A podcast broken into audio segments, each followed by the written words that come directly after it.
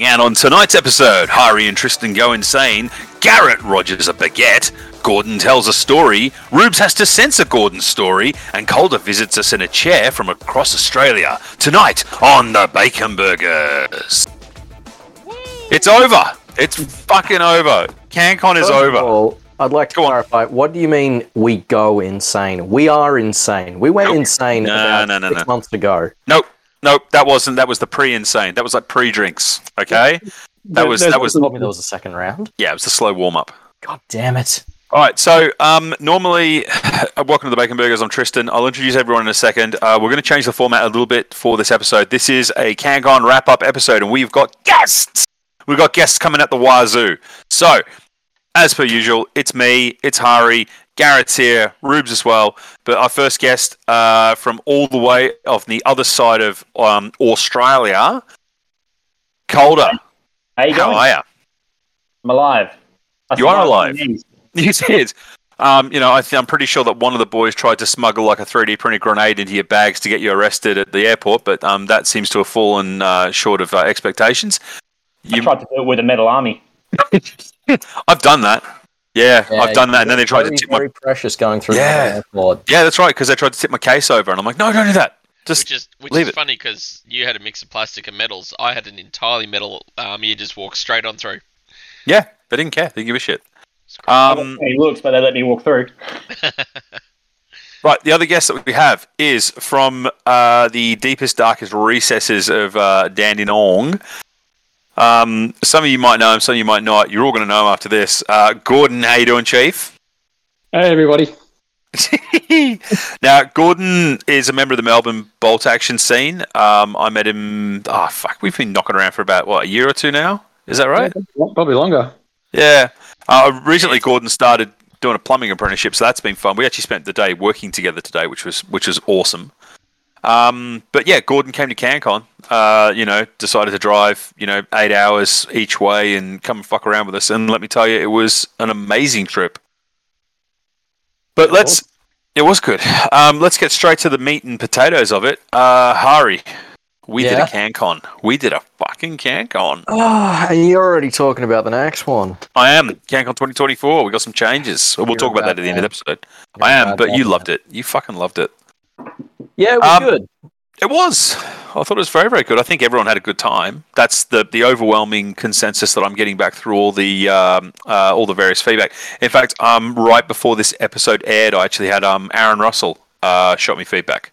Yeah, right. Uh, he was um, uh, basically he's just repeating what everyone else is saying. Um, this is good. This is maybe things you got to work on, but overall, uh, it was amazing. So I'm, I feel we kicked the goal. Yeah, sounds good. Like, Don't everyone don't everyone agree at once. Was there a feedback form that I missed? Was something No, sent- no, it was no, no. Everyone's everyone's literally just been emailing us saying, "Hey, mate." Um, I think Adam Stone got his in really quick, and he sent us like a fucking thesis. That was tech great. ball. Um, Yeah. Calder also shot back some fantastic Yeah. feedback, man. Really right. appreciate that. Like, I know you did actually. I think you sent like a follow up message saying, "Look, apologies for the text wall and stuff," but Mm. that is absolutely the kind of stuff we were looking for. Oh yeah, no, we've. And I want to be very clear. Um, we read it all, and everything is being. Um, uh, we're reading it, um, judging it, and basically just going right. Uh, you know, it, the, is this a good idea? Is it a bad idea? Uh, we're taking all of it on board. Um, there are things we, like I said, there are things we are going to change for 2024. We will get to that at the end of the episode, but we're going to march straight into it. Uh, we ran CanCon over the Australia Day weekend. Uh, Hari, what was our final player number? Our final number was fifty-eight. Uh, we had we initially we hoped for triple digits. We did. I think in hindsight, that would have been a massive, massive case of biting off way more than we could chew. there is a part of me that's really glad that we didn't hit 100 um, Yeah. because i mean i was just like like 60 players was a lot Mm-hmm. um, but yeah no I, I think it was a good number to start with and i think we can build from that Definitely. We I think we laid the foundation for a a good follow up performance and you know, probably a third and a fourth or a fifth and a sixth if you know, we're still kicking around. nah i'll be playing Um, legion by then let's be honest You bastard, don't you even think about it. Although you might be Um, Yeah, you might also fall foul of Star Wars Shatterpoint when it comes out. So Yeah, the, Star Wars community is making it very, very difficult for me to stay focused on bolt action right now. But I'm, I'm sticking around. I don't want anyone thinking that I'm disappearing anywhere. I'm definitely sticking around. Uh, Legion, declares he's quitting Bolt Action for 2023.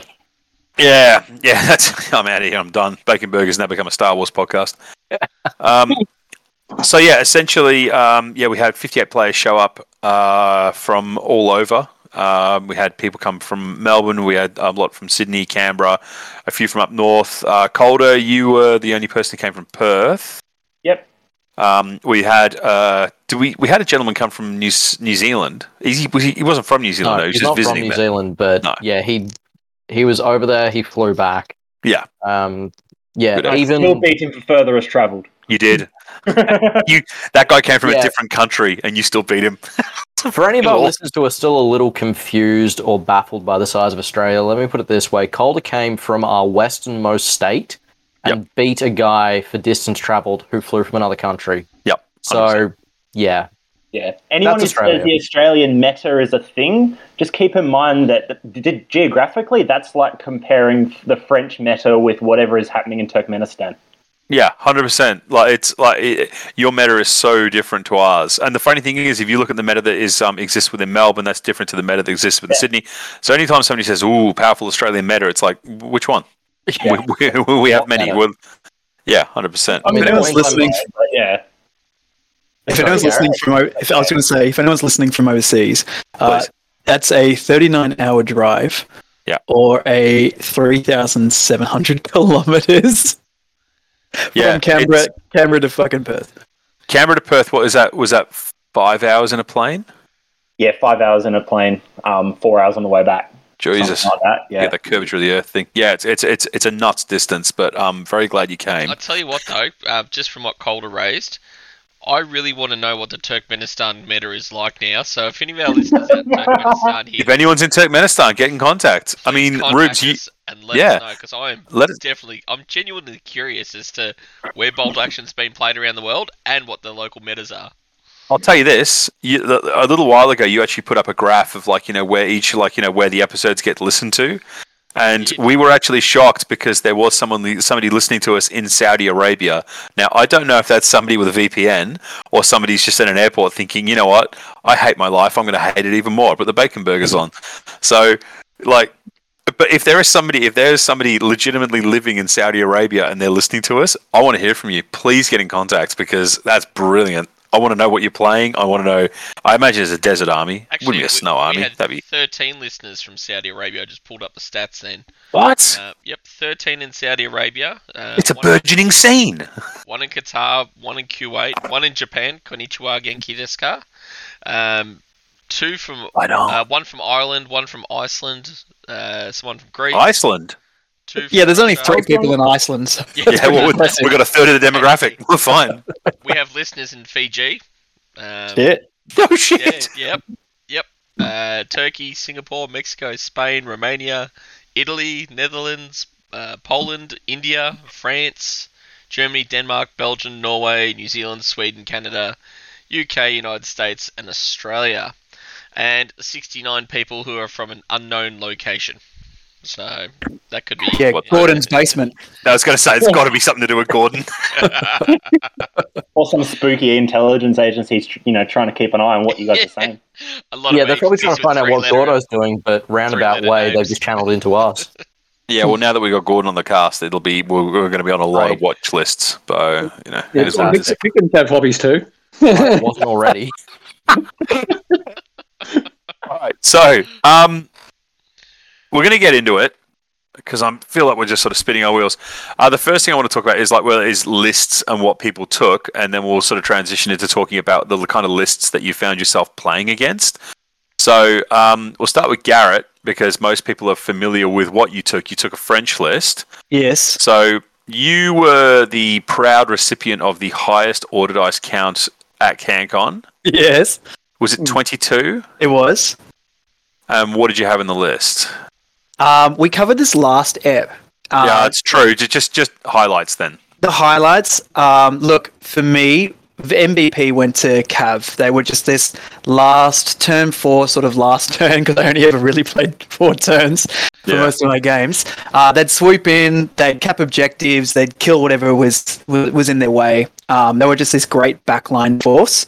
Yep. Uh, motorcycles, great harassers, but I was too ballsy with them, put them up too far, and they'd get picked off usually, but they'd take something with it. Yep. Way too cagey with my infantry. I, I tried to husband them too much, um, and they like I don't think I ever lost a squad. Um, and the FT-17s were just you know 80 round magnets. They just got picked off really quickly, but that's what they were there for. That's what they're there for. 100%. Yeah, on three howitzers sounds really scary. You hit a squad, and because everyone was taking ten men to get that LMG, um, you would rarely delete them. And I'd just roll ones for pins, and they'd pass a morale check and just keep coming. So the howitzers brutal. are real underperformers, uh, and the cavalry and motorcycles were my were my MVPs. But let me ask you this in regards to having three howitzers, did it alter the way that your opponent had to play? Uh, look, most of them just went ball to the wall. I found it wasn't enough firepower to really deter. Not enough. No, serious. Like I would, the the biggest gun I took was that plus three, and that was just the three howitzers. Yeah. Um, so there wasn't enough to deter a lot of armor where I came up against. No. against. Um, I'd have things on ambush. The shot would miss, and then they'd just hit it with machine guns or, or mortar rounds. Um, and HE, you don't get your gun shield, so they hit me with like uh, an auto cannon. Um, no gun shield, so they just they would just wreck me and pick me off. So yeah, it was a really interesting list.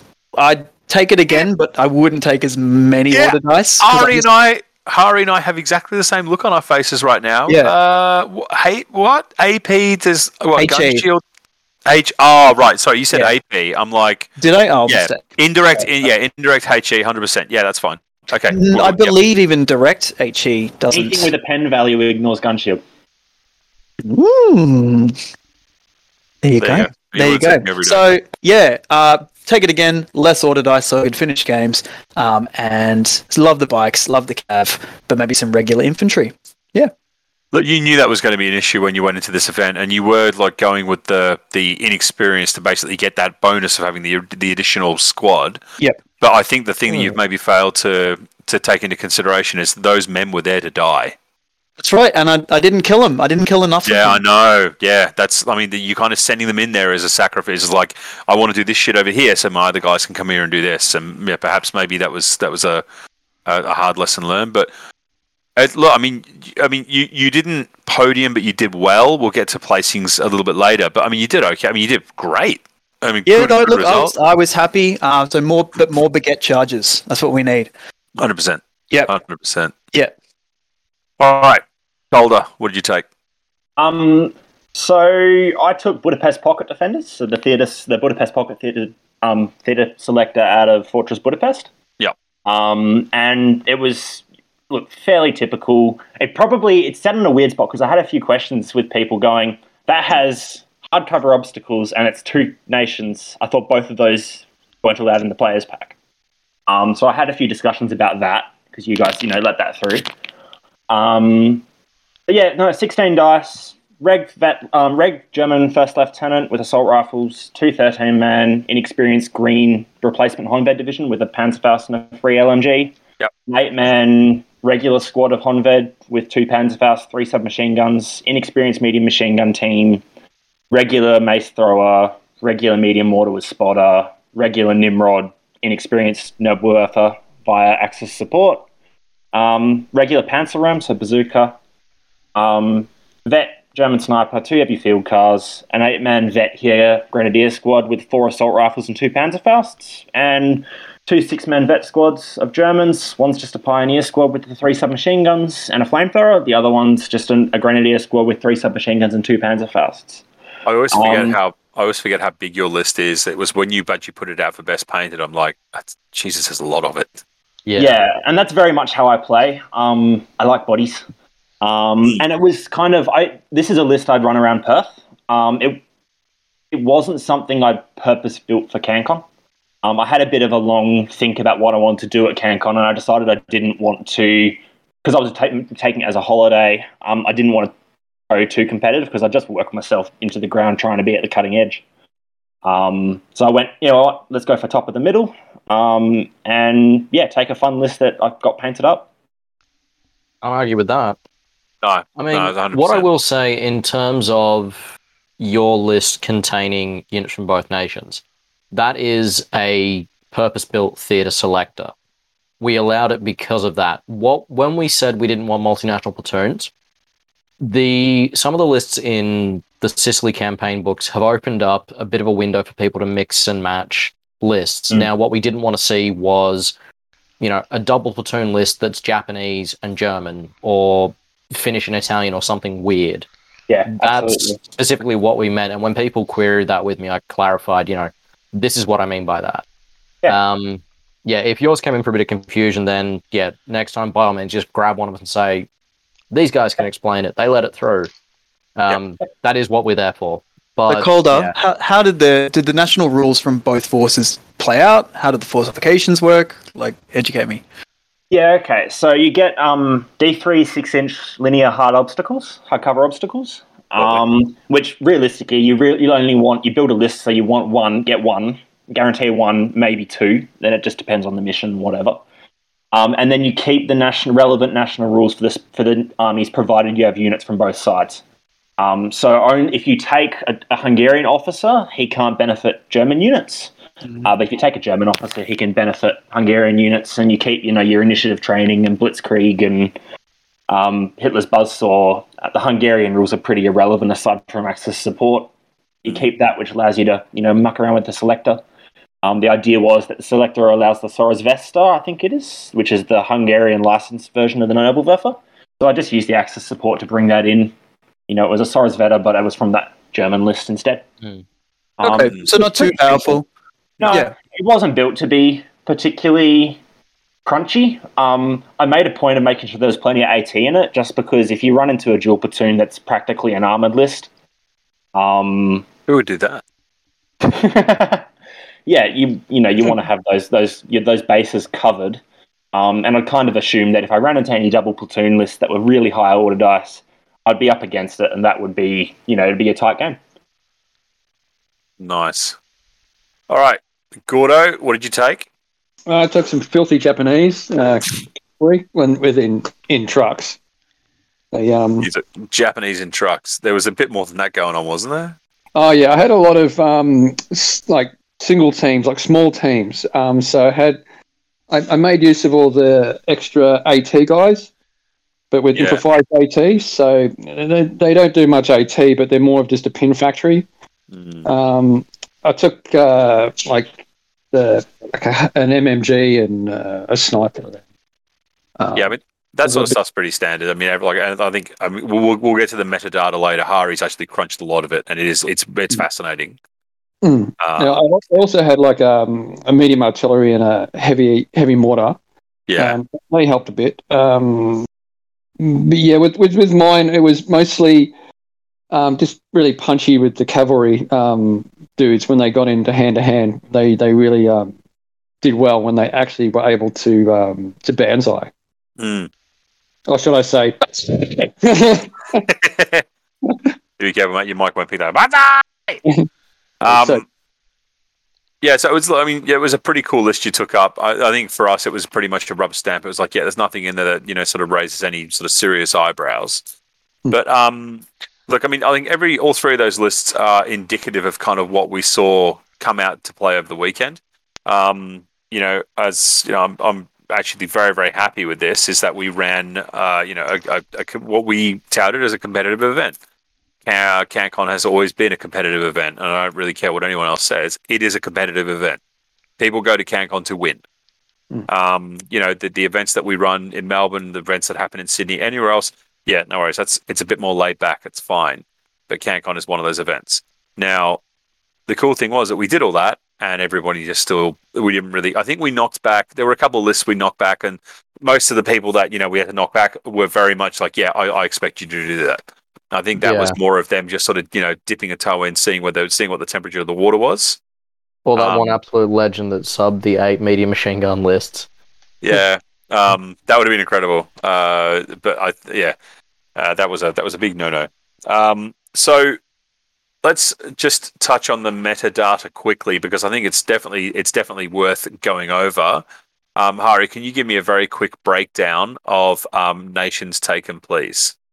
All right. So overall, we had Australians with 3%, Americans at 7%, It's low. British, it is very low. That's low for the Americans. I always get surprised when I see events that don't have a higher showing of Americans. You always expect, Um, you know, between 15 and 25% for the Americans.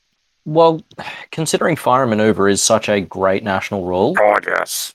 like it just seems weird to me. British came in at 11%. Yep. Um, that was again to be expected. Bulgarians at 1%, 2% of my all-time favorite list, the Finnish. Yeah. Garrett, you are well, actually, you and Calder are both the 1%. One Uh, percenters, baby. Yes. 1% French, 1% Hungarian, uh, Germans at 16%. Not really Yeah. a surprise there. No. Germans always get a very good showing. Uh, then we had Italians at 2%, 4% Japanese, 1% Romanians, and 8% Soviets. Interestingly, the British winning up list, top. Mm. Mm. Yeah, I mean, Germans, British, and J- uh, Soviets leading the pack. The Yeah. Soviets coming out on top with the winning list. Yeah. Um, We'll, British, We'll, we'll go over Aaron's had- list bit in a bit. yeah, British came second, and the third place list was American. So overall, it's kind of what I expected to see. Sure. If Yeah. Aaron had taken a German list, then I would have expected the winning Germans list to be. German. Yeah. Like, Aaron's. It's, simple. I've been saying that. this for a while now. I've been saying this for a while now with Aaron. He's like he's won CanCon back to back now, which I. Oh, I'm not going to say whether it's been. I don't know whether it's been done or not before. No, I'm going to put my foot in my mouth. But he's won CanCon Moab and another CanCon. Um, I was actually able to look at you know a lot of his games, walk past, and have, and he just seems to be an absolute professional. Just very, very polite, very courteous, no issues at all. Like just be what an absolute Yeah. champion of a, of a gentleman. I chatted Um, with him the Saturday night, and he was just absolutely one of the most humble guys I've chatted to know. gaming wise. He's awesome. So disarming, so Yeah. disarming. I'm, absolutely.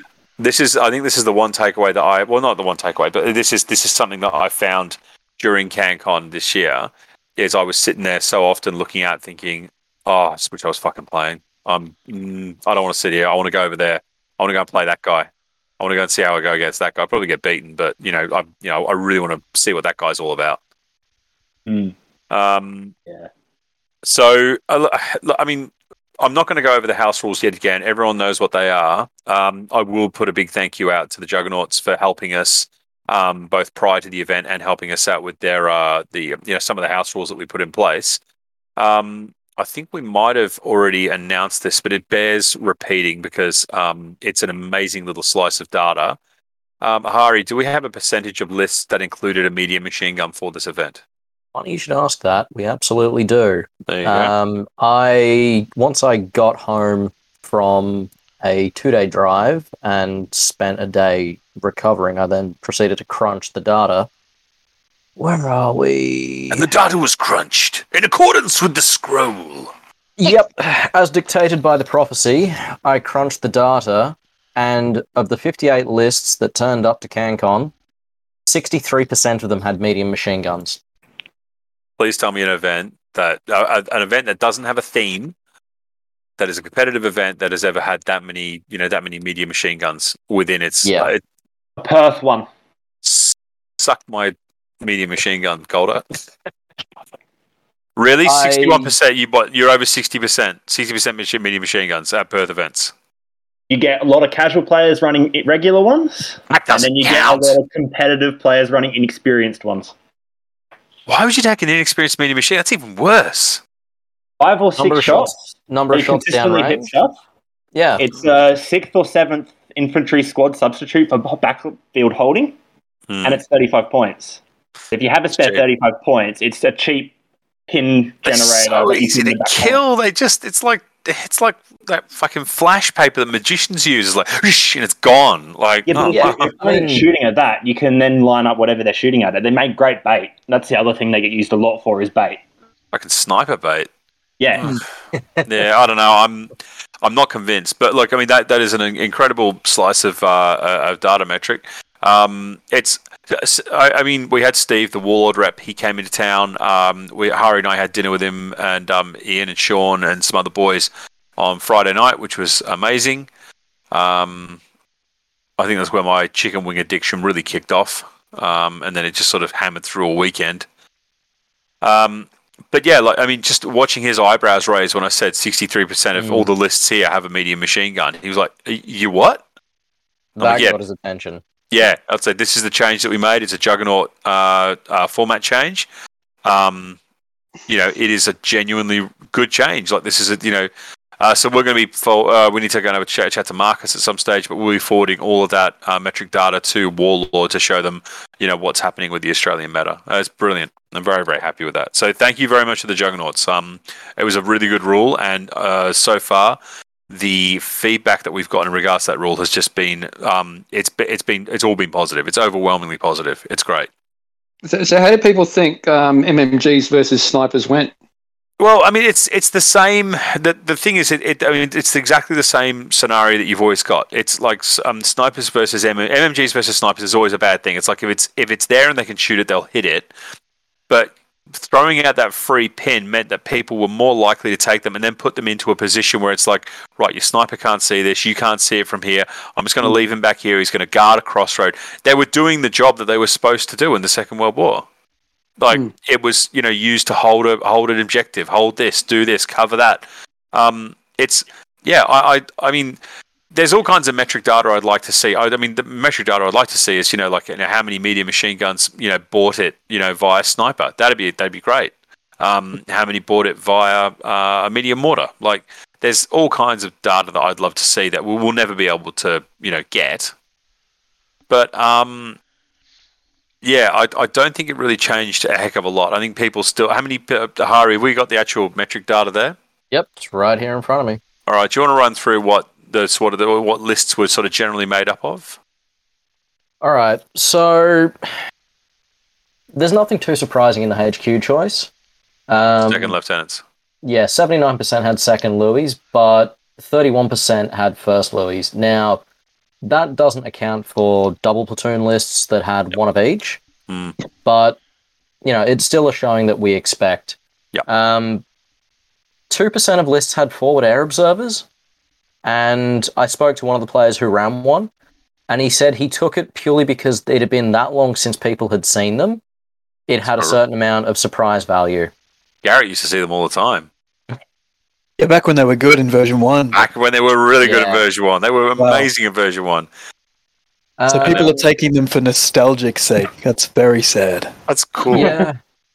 Yeah. I mean, remember when I saw my first air observer back Yeah. in I will say, in fairness, that player took our third spot. So Oh, he wow. They're back. Oh bad. god, they're they're back. They're back. Um, let's see. Now, out of all the lists, um, 100% of them took infantry squads. And out of those 100%, 65% of them had free LMGs. Yep. Which kind of tells that our little take a full strength squad, get a free LMG. Thank you, Juggernauts. That carrot definitely paid off. Oh yeah, hundred percent. I I've never seen people so like yeah, I'm gonna full squad. It's got to be a full squad. Got to be a full squad. Like so many people bought full squads Mm. to gain the advantage of that. It was it was brilliant. It was so good.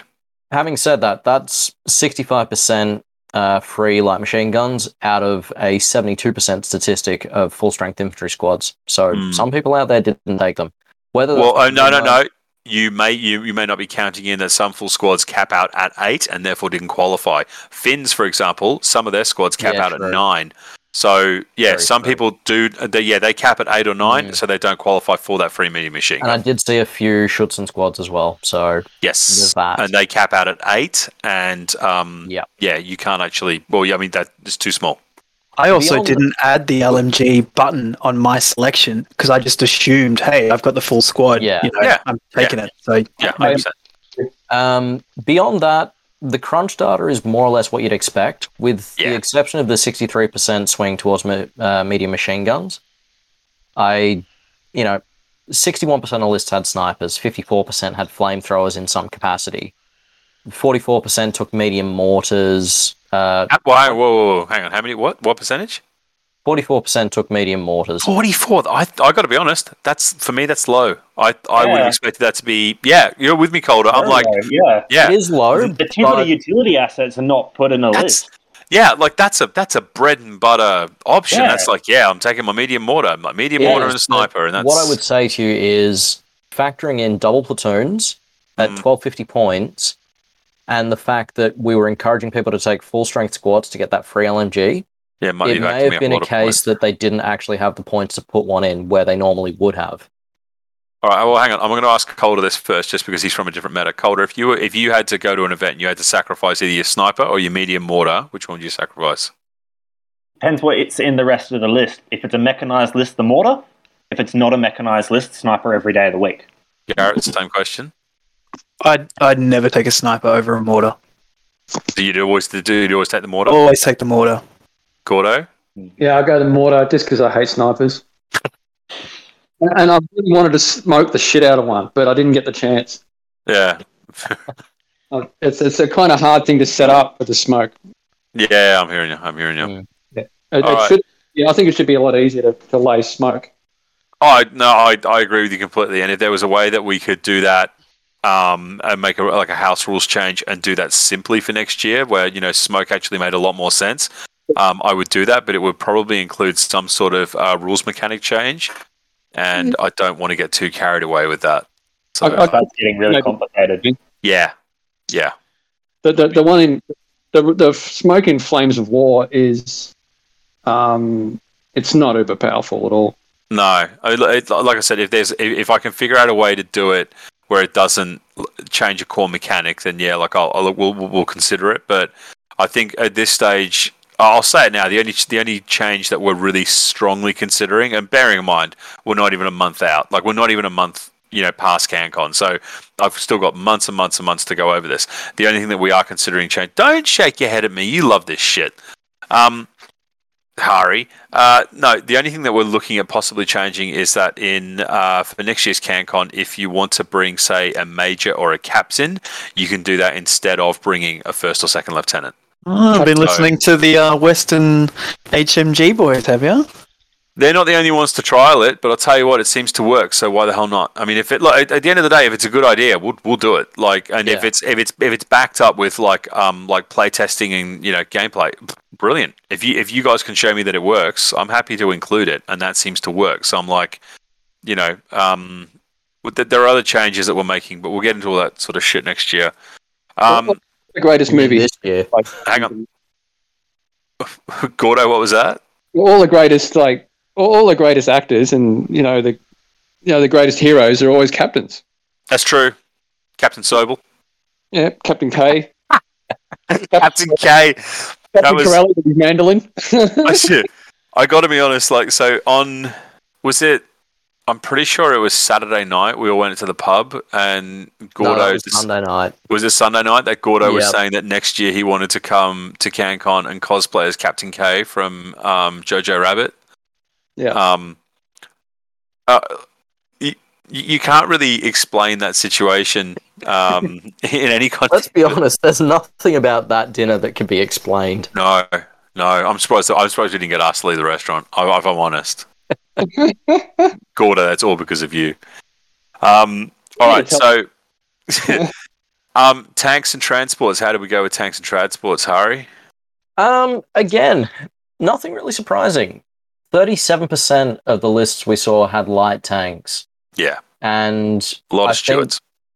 that statistic alone says everything you need to know about the state of armor in the game of bolt action. Yep. Mm. Yep. Like at the opposite end of the scale, five percent of the vehicles we saw were heavy tanks. Yeah, we. I know that we had. was it Adam? Adam Burke bought a tiger. We had, I saw two Tigers, a KV2, a KV1, Yeah. and an ISU 152. Yep. Yep. That's it. Um, What about Which- mediums?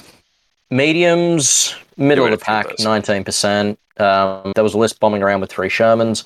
But Yeah. again, the preponderance is right towards light tanks. We see no super heavies of any any sort whatsoever. No, for obvious reasons. They're just not cost effective. They're not worth it. I mean, look, there was. Uh, I mean, the Juggernauts have got a fix for that as well, where it's like a discount for heavy. Excuse me, heavy tanks. Um, but Yeah. Uh, yeah, uh, I mean, a bit of a look, minefield. the only thing I will say about that, um, the Juggernaut discount is it specifically applies to Germans. Yeah. Whereas, It, that just replaces Tiger Fear, doesn't it? well, I, th- I don't know if it replaces Tiger Fear or not, but I cannot look at a Tiger and say that that deserves a price discount over something like a Churchill. Yep. Which is a cent like a super heavy Churchill is four hundred and thirty. Oh yeah, yeah, yeah, yeah. It's like I always think about the church. Was it Church Six Mark Seven or something? It's like armor ten Yeah. slow with the dual with the the, the multi-purpose gun. Like it's like two hundred and seventy-five points is nothing. But then you're like, no, because if you get the Sherman, like the the um, you know the uh, the, the armor eleven, and it's got like a big gun, you're up like four five hundred points or something, and it's just Yeah. not worth it. You don't get the return on your investment. And yeah, I mean, you know, it is what it is. Uh, let's see. Transports. My favorite Where section. did I shove them? I shoved them right up the top. Um, so, despite some dubious commentary when we released the players pack, only 30% of the lists we saw had armored transports and tows. Yep. Like, Were there any lists that spammed armored transports and no, tows? Nope, none whatsoever. People chose not to, or you the list vetting weeded them Nobody, out? Or, no, yeah, No list uh, it- came in where I had to, where we had to say, "Look, you are, you know, you're taking the piss here. Please Yeah, resubmit." okay. nope. It, did, it At just never happened. You would see like a little five-man engineer squad stuffed into a two-five-zero Hmm. or a, a Bren carrier. Yep. That was it. There were finished lists that had a couple of, um, The Komsomolets. yeah, Assault yeah, that was cool. Yeah, I love it. notice. yeah, Yeah, Um, a couple of Russian lists had them, but again, nothing that sort of went, Hmm. oh wow, that's a swing. yeah. Um, we still saw the usual. Fifty-six percent of lists took soft skin transports and tows. Well, let's so be that's honest. everything It's, from it's, it's the best 50 points you could spend in Yeah. the game is a is a truck that holds 12 guys and has a medium machine gun on it. It's amazing. Yeah, I mean, building. I'm currently restructuring my Gebirgsjäger platoon, and 54 points for a mobile medium machine gun. Yep. Yes, I will take that over. You know, other than that, it's 35 points for a light machine gun team that can move and shoot. So Mm. Well, when I built my list, that was exactly actually my my reasoning. Is like, why would I? If everyone else is going to build to face armor seven, why would I bother investing in armor seven when I can just take armor nine and it's just a one way trip? Yeah. Um, That's and 100%. then I just had to then make I then because I was toyed with running an invasion of Yugoslavia Hungarian list just for for laughs, and then I went no, I'll do late war because if everyone's running armor seven, I need to have Panzerfaust everywhere. Mm.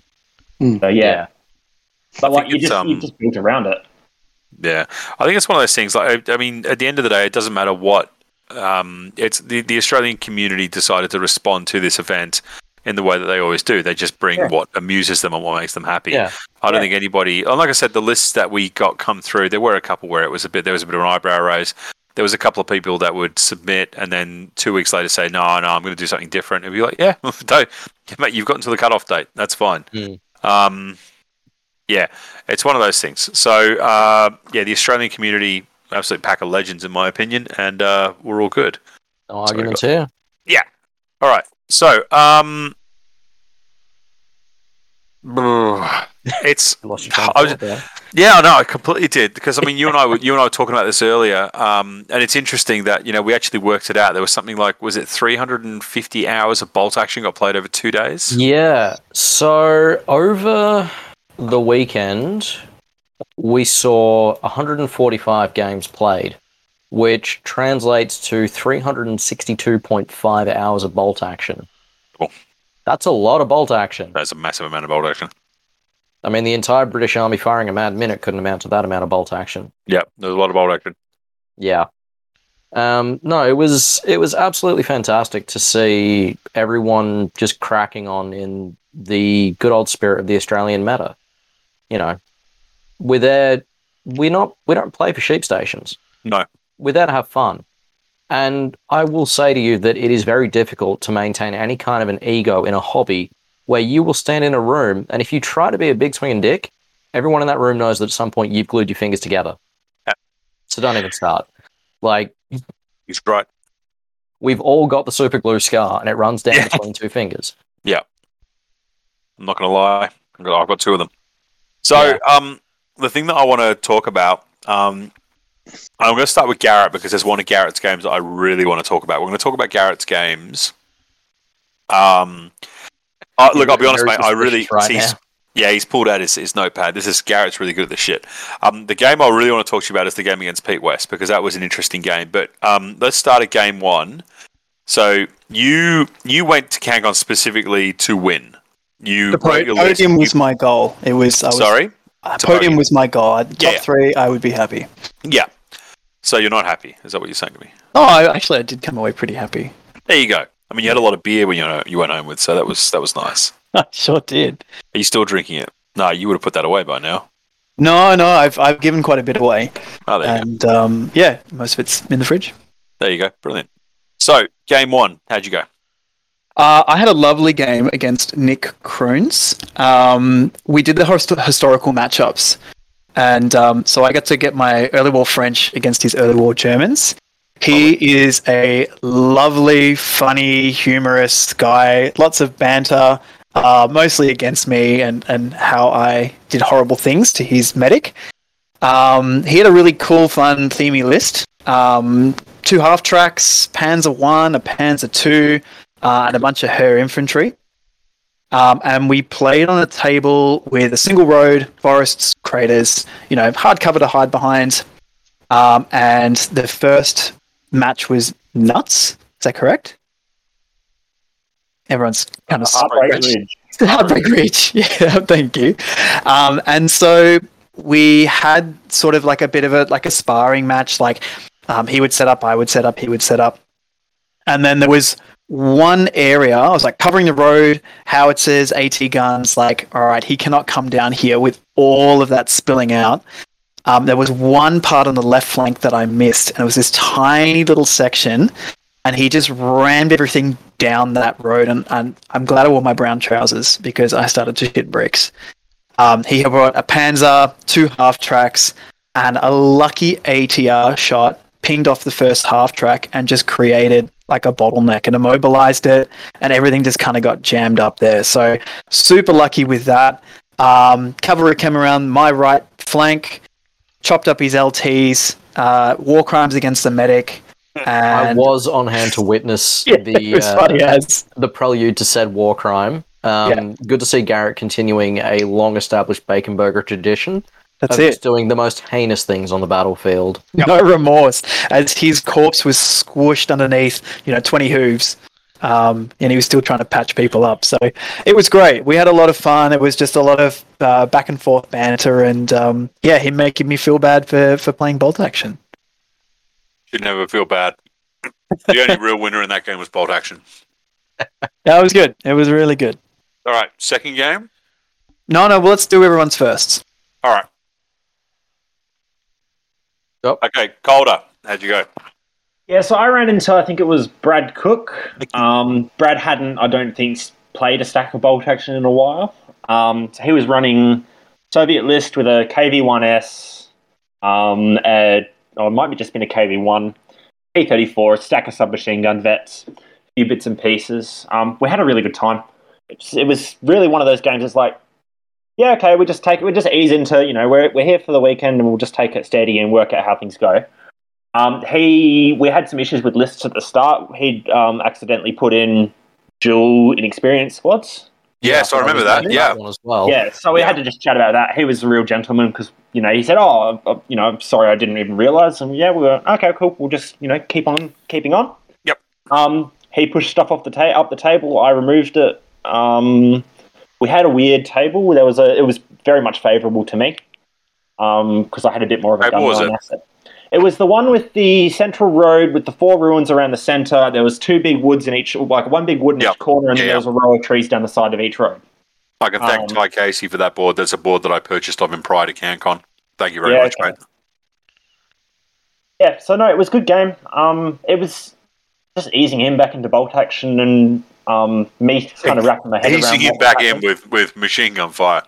Yeah, yeah, absolutely. Um, yeah, no, he was a real, really, really sporting. We got to the end. He went, I, "I'd like, like to forfeit." I said, "Can we just keep going another turn, just to, so we, we can just clear up who's on what objectives?" Yep. He's like, "Yeah, yeah, okay." Um, so yeah, massive sportsmanship's you know awards there. Like you, you couldn't ask for someone better when they're having a hard day, Mm. and then they go, yeah, no, we'll keep going. Um, yeah, no, it was good fun. That speaks more. Of, I mean, look, that's that's incredible, but that also speaks of your character as a player, where he was willing to go. Yeah, no worries, we'll finish up. There wasn't like he was like, no, this guy's a prick, and I don't want to play you anymore. Evidently, he was happy to continue to play the game with you, and that that, that speaks volumes about your sportsmanship as well, Calder. So you should be very proud. Cheers, man. Gordo, how'd your first game go? Uh, it went pretty awful. Um, I played um, a fellow veteran, Adam Stone. He was like a fantastic guy, and he gave me a really good ass whipping. Um, we played on the airfield table, Mm. uh, and he managed to capitalize on that one side, like perfect positioning. And um, he just sort of opened me up, and like with my army being uh, mostly charge happy, I think he just loved that Banzai charge. Yeah. Um, just made the most of that. Um, carving me up. And That um, was the Australian Defence of Australia list, wasn't it? yeah, Yep. Australia so sort of I literally played into the hands of, of that, like uh, and and and as probably what would have happened, the uh, the Japanese got spanked. but uh, yeah, it was it was a good game. Like it was, and um, had some good banter, and I learnt some good lessons from that. So um, educationally wise, I, I it's probably what the game out of the whole lot that I probably value the most. That's lovely. Because he's a, he's a really good dude as well. Like he's Mm. he was one of the first people to hit us back with um, feedback, and it was all good stuff. Yeah, Um, and he was yeah. a fantastic, good gentleman, um, very sportsman. Yeah, hundred percent, hundred percent. Yep, and good banter. And he was, um, and his army was lovely. It was beautiful. Mm. Mm. Uh, Mm. and thematic, so like thematic with the um, with it like bowling over our mills bombs and stuff. No, was, that's another thing I did. I did see a little bit of um, a lot of um, scratch building stuff and a lot of um, custom pieces. Um, Andrew Baxter, who uh, he was one of our attendees, he ran CanCon last year, um, and he recently went to the LVO and picked himself up a Best Painted award. So well done, Andrew. On you, Baxter. Yeah, his his LT for CanCon was actually a guy in a wheelchair because Andrew uses a wheelchair from time to time. Uh, so that was really cool to see this like this this LT just yeah wheeling himself around the battlefield willy nilly. It was good. Saw a lot of that sort of stuff. It was brilliant. So um, before we go any further, actually, I'm just going to say this quickly. Um, Gordon, um, Gordon, you're actually a, a 20. Have I said this? You're a, you're an army veteran of about 20 years. That's correct. Um, Gordo, I'm actually saying this with with because I mean you and I talk about this all the time. Anytime you and I are working together, I'm normally bombarding you with questions. But I will say to you, mate, thank you very much for your service, and I mean that absolutely sincerely. Yeah, that's that's, that's awesome. Yeah, I, I appreciate that. No, no, for, I'm, I'm, I'm, like I said, I'm very, very sincere when I when I thank veterans because you guys do an amazing job. Um, but yeah, I didn't actually realize that Adam was a veteran as well. So to tee that up for your first game, I'm very, very pleased that you guys had an opportunity to catch up. That's brilliant. No kidding. Really? Absolutely. Wow. Way more, Wow. more- way- way more years on me with um, with Navy, so um, he, he must have. some Yeah. effect in Well, um, was it Rod, uh, Rod Huckstad is also a Navy veteran as well. oh, excellent. Yeah, right. Yeah, there's a heap of them. So, Hmm. um, yeah, if, if you are a veteran, thank you very much for your service. Um, I look forward to seeing you next year or at another event that I'm at. Please come up, have a chat. This All right. is the downside of CanCon. You hear about all these fantastic games and you just wish you're on the other side of the MDF. Yeah, hundred percent. Because the banter, like I mean, I've missed the banter so much. It's it was really it was Um, something that Mate, I'm going back for Queensland banter this year, so that's, you know, Butler Bundy and Blunt Force Trauma. It's going to be I was going to say. What you're going to get yourself beaten up at an event, are you? Good luck. All right, game two, Garrett. Where'd you find yourself? Getting beaten up a game. Gordon, wasn't there a story about a table flip and a, a, a crutch to the head? Yeah, I heard a story about. Oh, I can't remember which one it was a while ago, but a guy, a guy had seen a, on a 40k table, like right across from Bolt, Bolt Action, that he was watching. He uh, he was a he had an injury with a parachute accident, and um, getting over there with a crutch, So his table flip on the 40k. He's getting over there and he started he beat beat some guy with his uh, with his crutch because no one was doing anything to get rid of this guy that had flipped the table. But yeah, he just uh, just administered some justice with a with a crutch. Yeah, That's not the hero we deserve, but the hero we need. that's right. Yes. Absolutely, Crutch Man. That's how table flipping should be dealt with. Yeah. But- Yeah, yeah. Motion. Cru- motion Crutch man, if you're seconded. listening, Crutch man, if you're listening, get in contact. We want to talk to you. yeah. It's just Gordon wearing a cowl. I guarantee you. That's all it is. Or a, or a Zorro up mask. familiar. Gordo, you'd look Gordo with your mustache. You'd look fantastic in a Zorro mask. I'm telling. I'm saying it That's now. it. You would Gordo's playing Spaniards for CanCon 2020. look rakish, rakish. That's the, that's the word I'm used to to describe Gordon. I, I think we definitely need to go for a um, a mustache award. Just as a just a bit of a fun fun You'd thing. win. You'd win. Like We, could- we could call it now and see see who can uh, who can come up to the stand. I'm I'm, I'm all right, looking at done. okay, done. Official announcement. CanCon 2024. There'll be a mustache award. Yeah, and Gordo's really only got any competition if an eight-year-old Indian boy enters. Yeah, I'll, uh, I, I, I am planning to cut it down a bit, so so uh, just to make it a bit even for people. So I'll put promises. the challenge in challenge out there. Hmm. All right. Speaking so- of Zorro, can you have Catherine Zeta-Jones hanging off you? Because like that 40 other 40k player at CanCon, there was a, oh my god! Yeah. an What was attractive going with woman. that? I'm hoping to tee that up. Like you just blew my whole idea to win CanCon next year was to have like a hooker with massive tits Here we go. Here we go. and just getting the getting the dice flowing and like oh. so uh, I dropped this. I just got my uh, my dice puller right here. You can Oh, pull you them out of the, the crack of her cleavage, mate. Yeah. Like, all It's like, and- hey baby, hey baby, can you roll all these dice out of the crack of your cleavages? It's actually twenty MMG shots. Can you just sort? He's like, she sounds like a bu- sounds like a fucking maraca.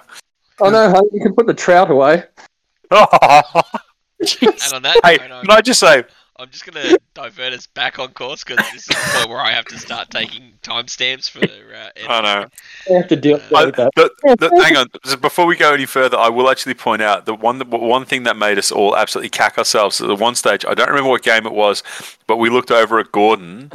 And we actually saw him instead of using a dice bag, he was using the goodie bag that we'd given out, like a brown. Like he was drawing dice out of a brown paper bag. Like, what the fuck are you doing, mate? He's like, I'm got a dice bag. I'm like, how? you gave me because it is like it is the the, the most the best way to have your dice because you can't see what you're pulling out. Mm. A, lot of the, a lot of the actual dice bags that they, they sell for too much money are um you can just look straight down and go oh there's my dice um which, Yeah, but which the I- idea is you don't, Gordo. You lift it up above your head so you can't see shit. yeah that's that's that's what yeah I, I suppose but you can't do that with a big dice bag with a bit nice big paper bag that you gave me that was No. like as never You Alright. can't fold his logic. No, you can't. Yeah, Yeah, mainly Gordo- because you, mainly because I'm scared of the repercussions. Gordo, bring it to the next tournament and just write Gordo's bag on the side of it in crayon, and I think that's that's the winner. messed up stuff on it. you Um, need to write Gordo's big brown, a big brown sack. kind of like what I did with my Japanese armor, writing like horrible things in kanji on my um on my trucks and my tanks.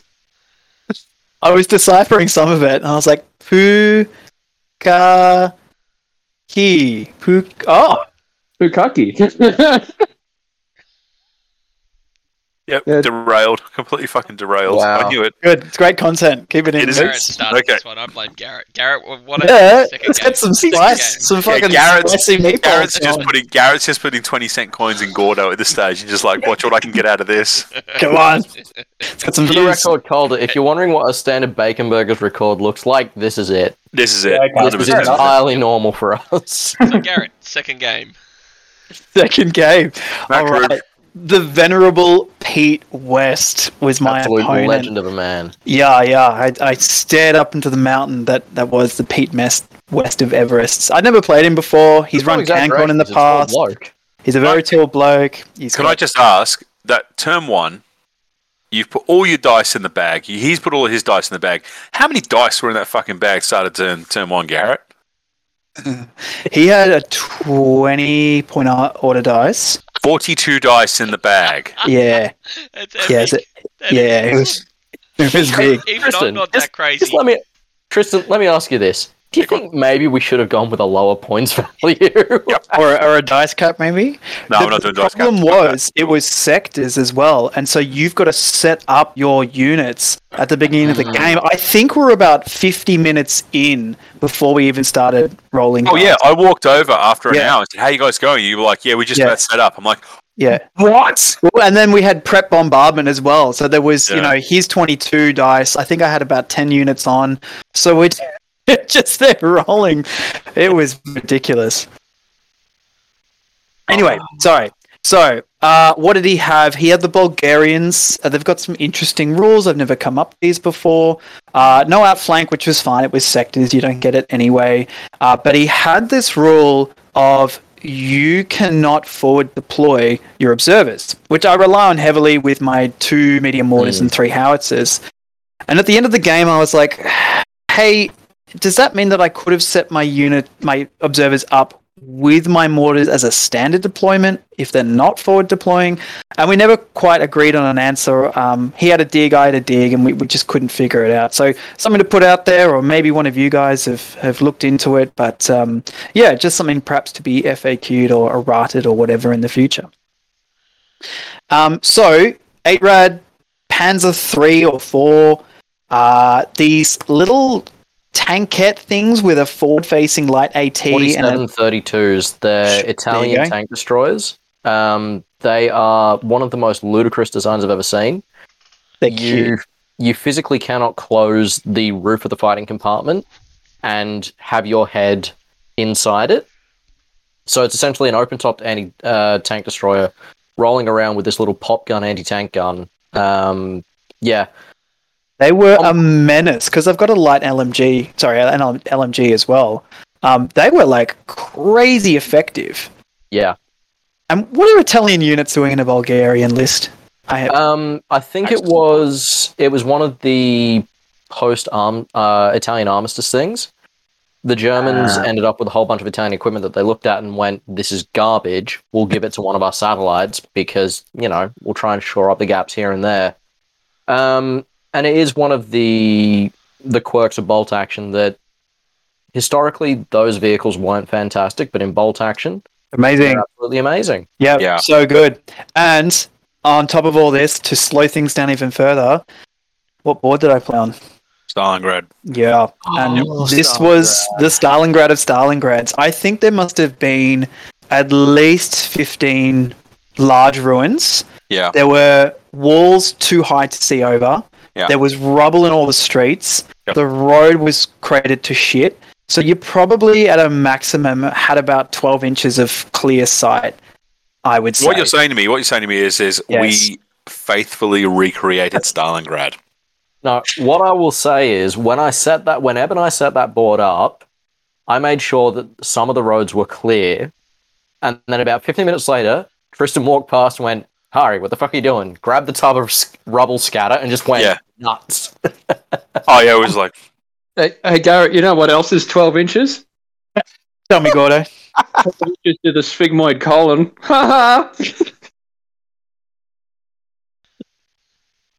That's it. I'm done. See you guys. I'm joking. I, I warned you. I warned you that having him on, this would likely be the episode that would get us cancelled. And I feel that we're like right now the ship is out of the harbour and we're sailing strongly, three sheets high. All right. What the hell do you mean So- you warned us? You knew I did. exactly what was going to happen. No, I knew. I'd still warned you. Um, so you played Pete. Um, now you took a loss to Pete. Is that right? I did, yeah. Um, he's very, very tactical, very clever. Um, supported his units very well, and I got quite unlucky with some reserve rolls. I think I failed about ten or so reserve rolls, um, and so all those counted as destroyed at the end of the game. So that just gave him a ton of points. Um, and he, he definitely outmaneuvered me too. He had a lot of um, infantry in my in in the wings. I don't think either of us got into each other's quarter, um, but because he had everything on the board and just pushed out, um, he was definitely able to outmaneuver me. Hmm. That's. Um, I mean, look, Pete West is a great player. He's been doing it a long time, and he knows his stuff. So um, you've done well to sort of hold him back as long as you did. It was good. Well done.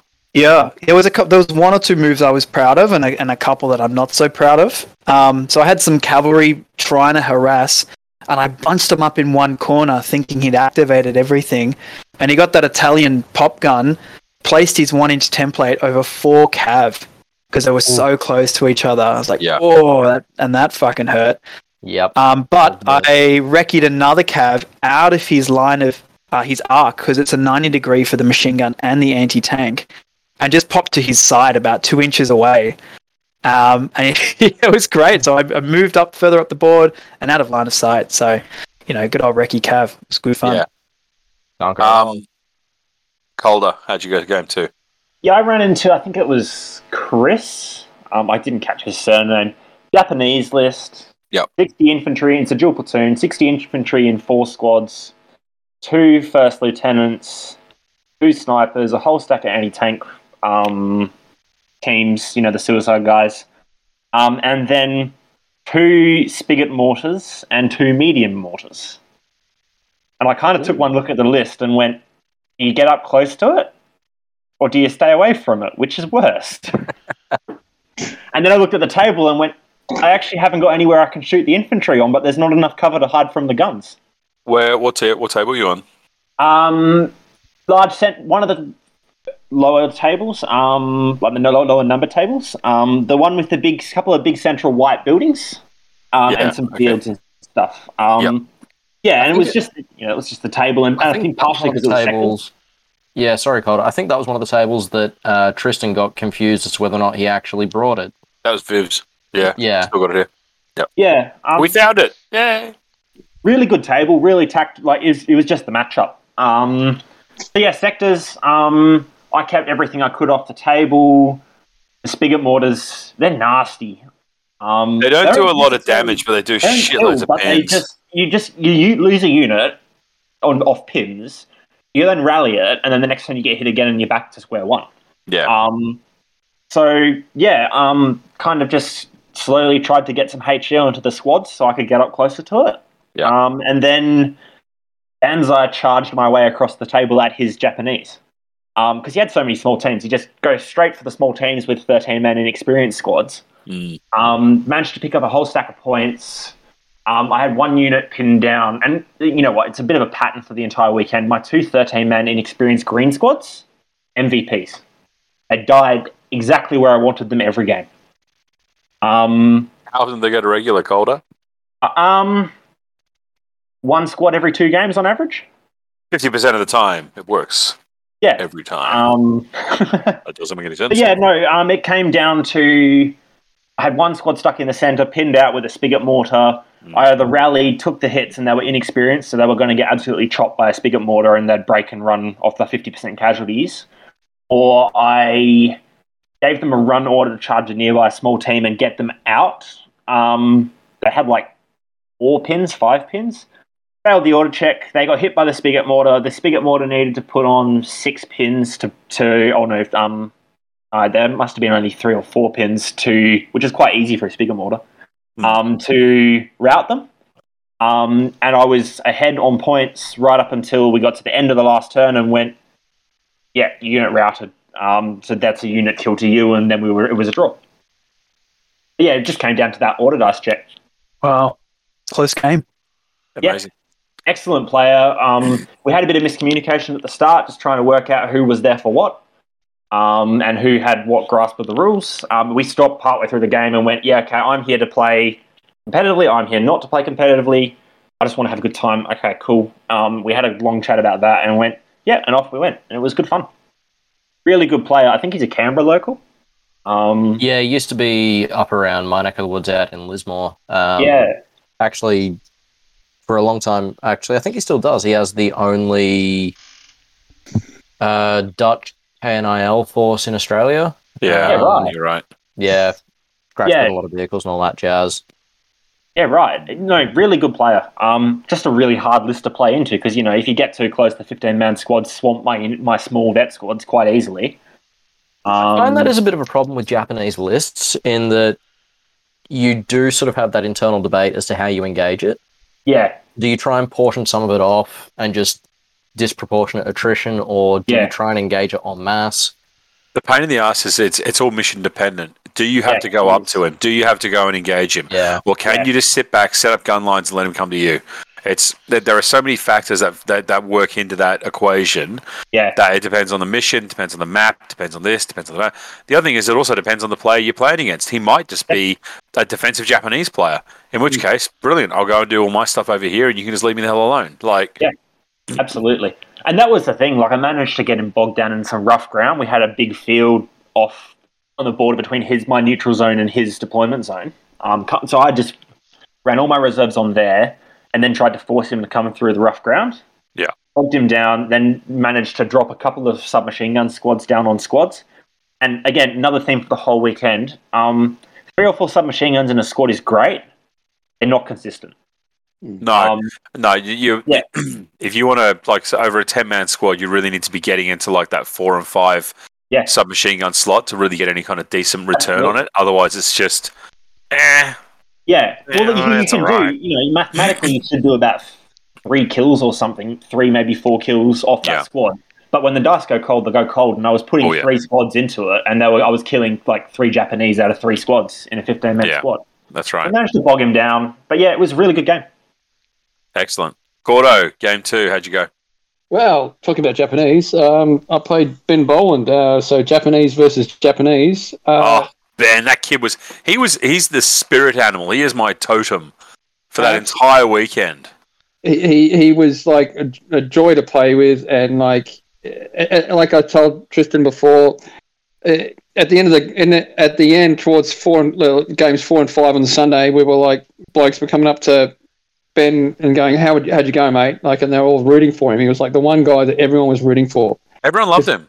He's Every such a time good I saw guy. Ben, he had the biggest smile on his face. Like Yep. he was just like riding this massive high. It was amazing. It had Yeah, nothing to do with that. Had nothing to do with Yeah. it. That had nothing to do with the 40k girl who was getting around in a cocktail dress. But yeah. that was bonkers. We need more of that. Can people bring that next year? I want girls in cocktail dresses. Sort it out. Sort it out, community. I really want to see Ben next year, and I think he'll do. Oh, you will. You Yeah. will. Yeah. 100%. Well, to get him on. We should get him on. We should get him on for a chat at some stage soon.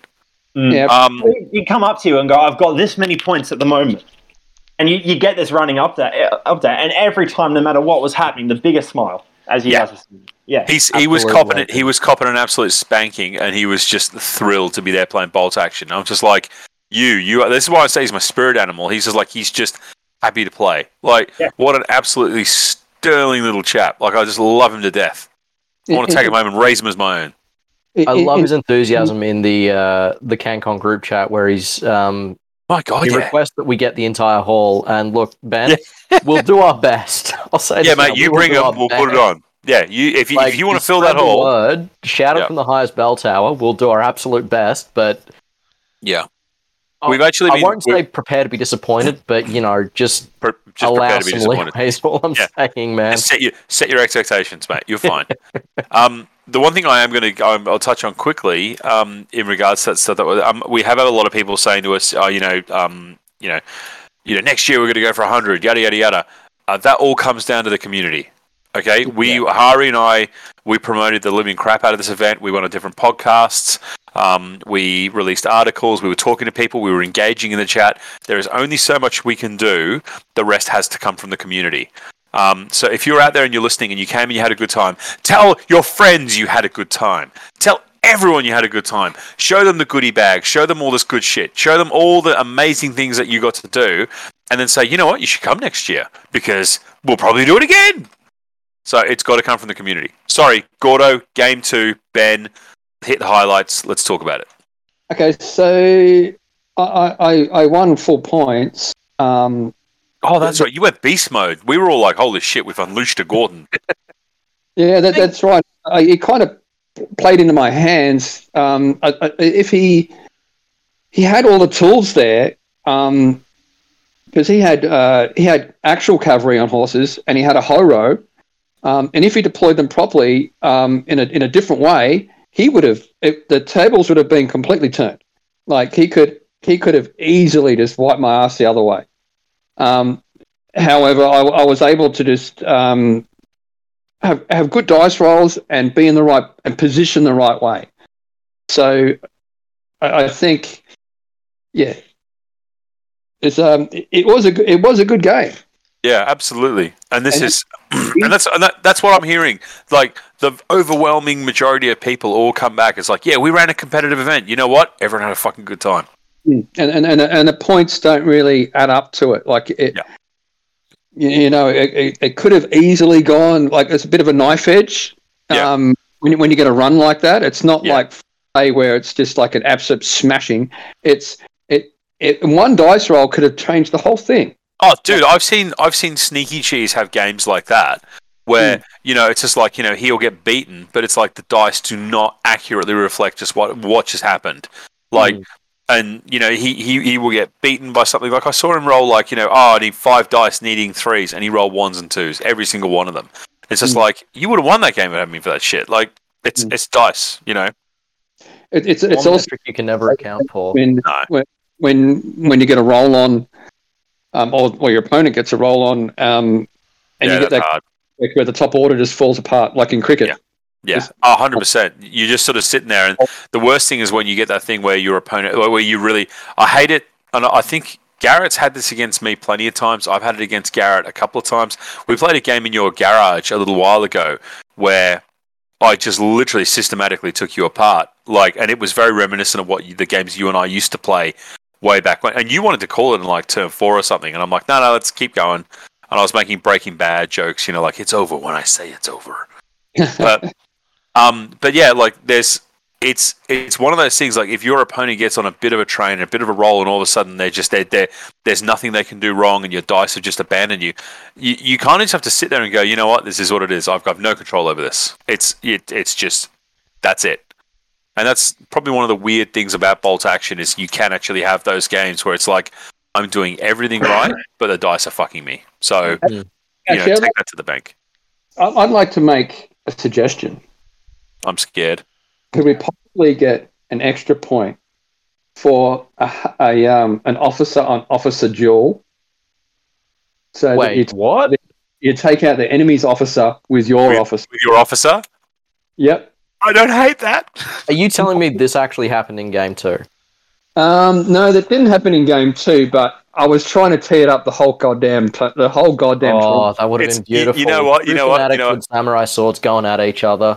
We've we've we, we normally talk about sneaky cheese trying to set fire to livestock. We've now got Gordon's officer stalking around the battlefield looking for the enemy's officer. towards towards the end of the tournament, I was like just getting that guy up, and he was just pushing, doing his job, pushing dudes up, getting those pins off, and then at, at, at right at right towards where he can get within sword striking distance, he went for it, and Yeah. like Beautiful. Uh, I love it. I, I, I wasn't able to get to an officer. Oh, actually, maybe I got to a junior officer. I think I got not the one that counted, but I did He's working his way up. work his way up. And and he knew he was like hiding like a bitch, but like you know, it's it's hard to get those kills up with your uh, with a crazy samurai sword. You 'cause know what? You know what? R- remind me closer to the time, and I'll, we'll, we'll put a we'll, we'll put a special victory point in there. A possible HM special victory. The Absolutely. HMG guys do it. I think they get on their most recent, um, what was it, Band of Brothers event? Is that right? Yeah. Yep, What did they have, Calder? Um, They had so there's a whole heap closest- of- Yeah. There's Sorry. a whole heap of stack of things. It was uh, if your officer finished closer to your opponent than any other unit in, the, in your army. That's got to be the Lieutenant Speirs Award. Please Yeah. tell me that's the Speirs I'm pretty sure it is. Yeah, Very brilliant. gorgeous it would be. Um, Actually- just a question though, Gordo. Let, us call it head of the snake and just say give it like three points for for the officer Going three. Why not? single handedly taking out the enemy's officer.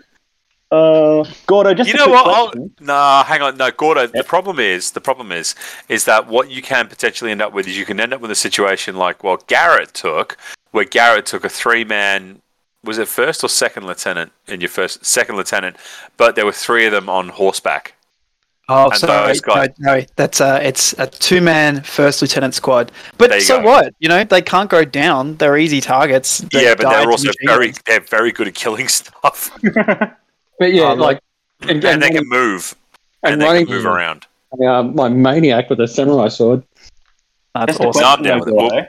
He's he's, he's he's he's already made his pacts with God, and he's got like he's he's, he's already like praising the emperor when he's just going crazy all with his nappy and he's like um and his uh his headband. So is is, is Gordo. coming.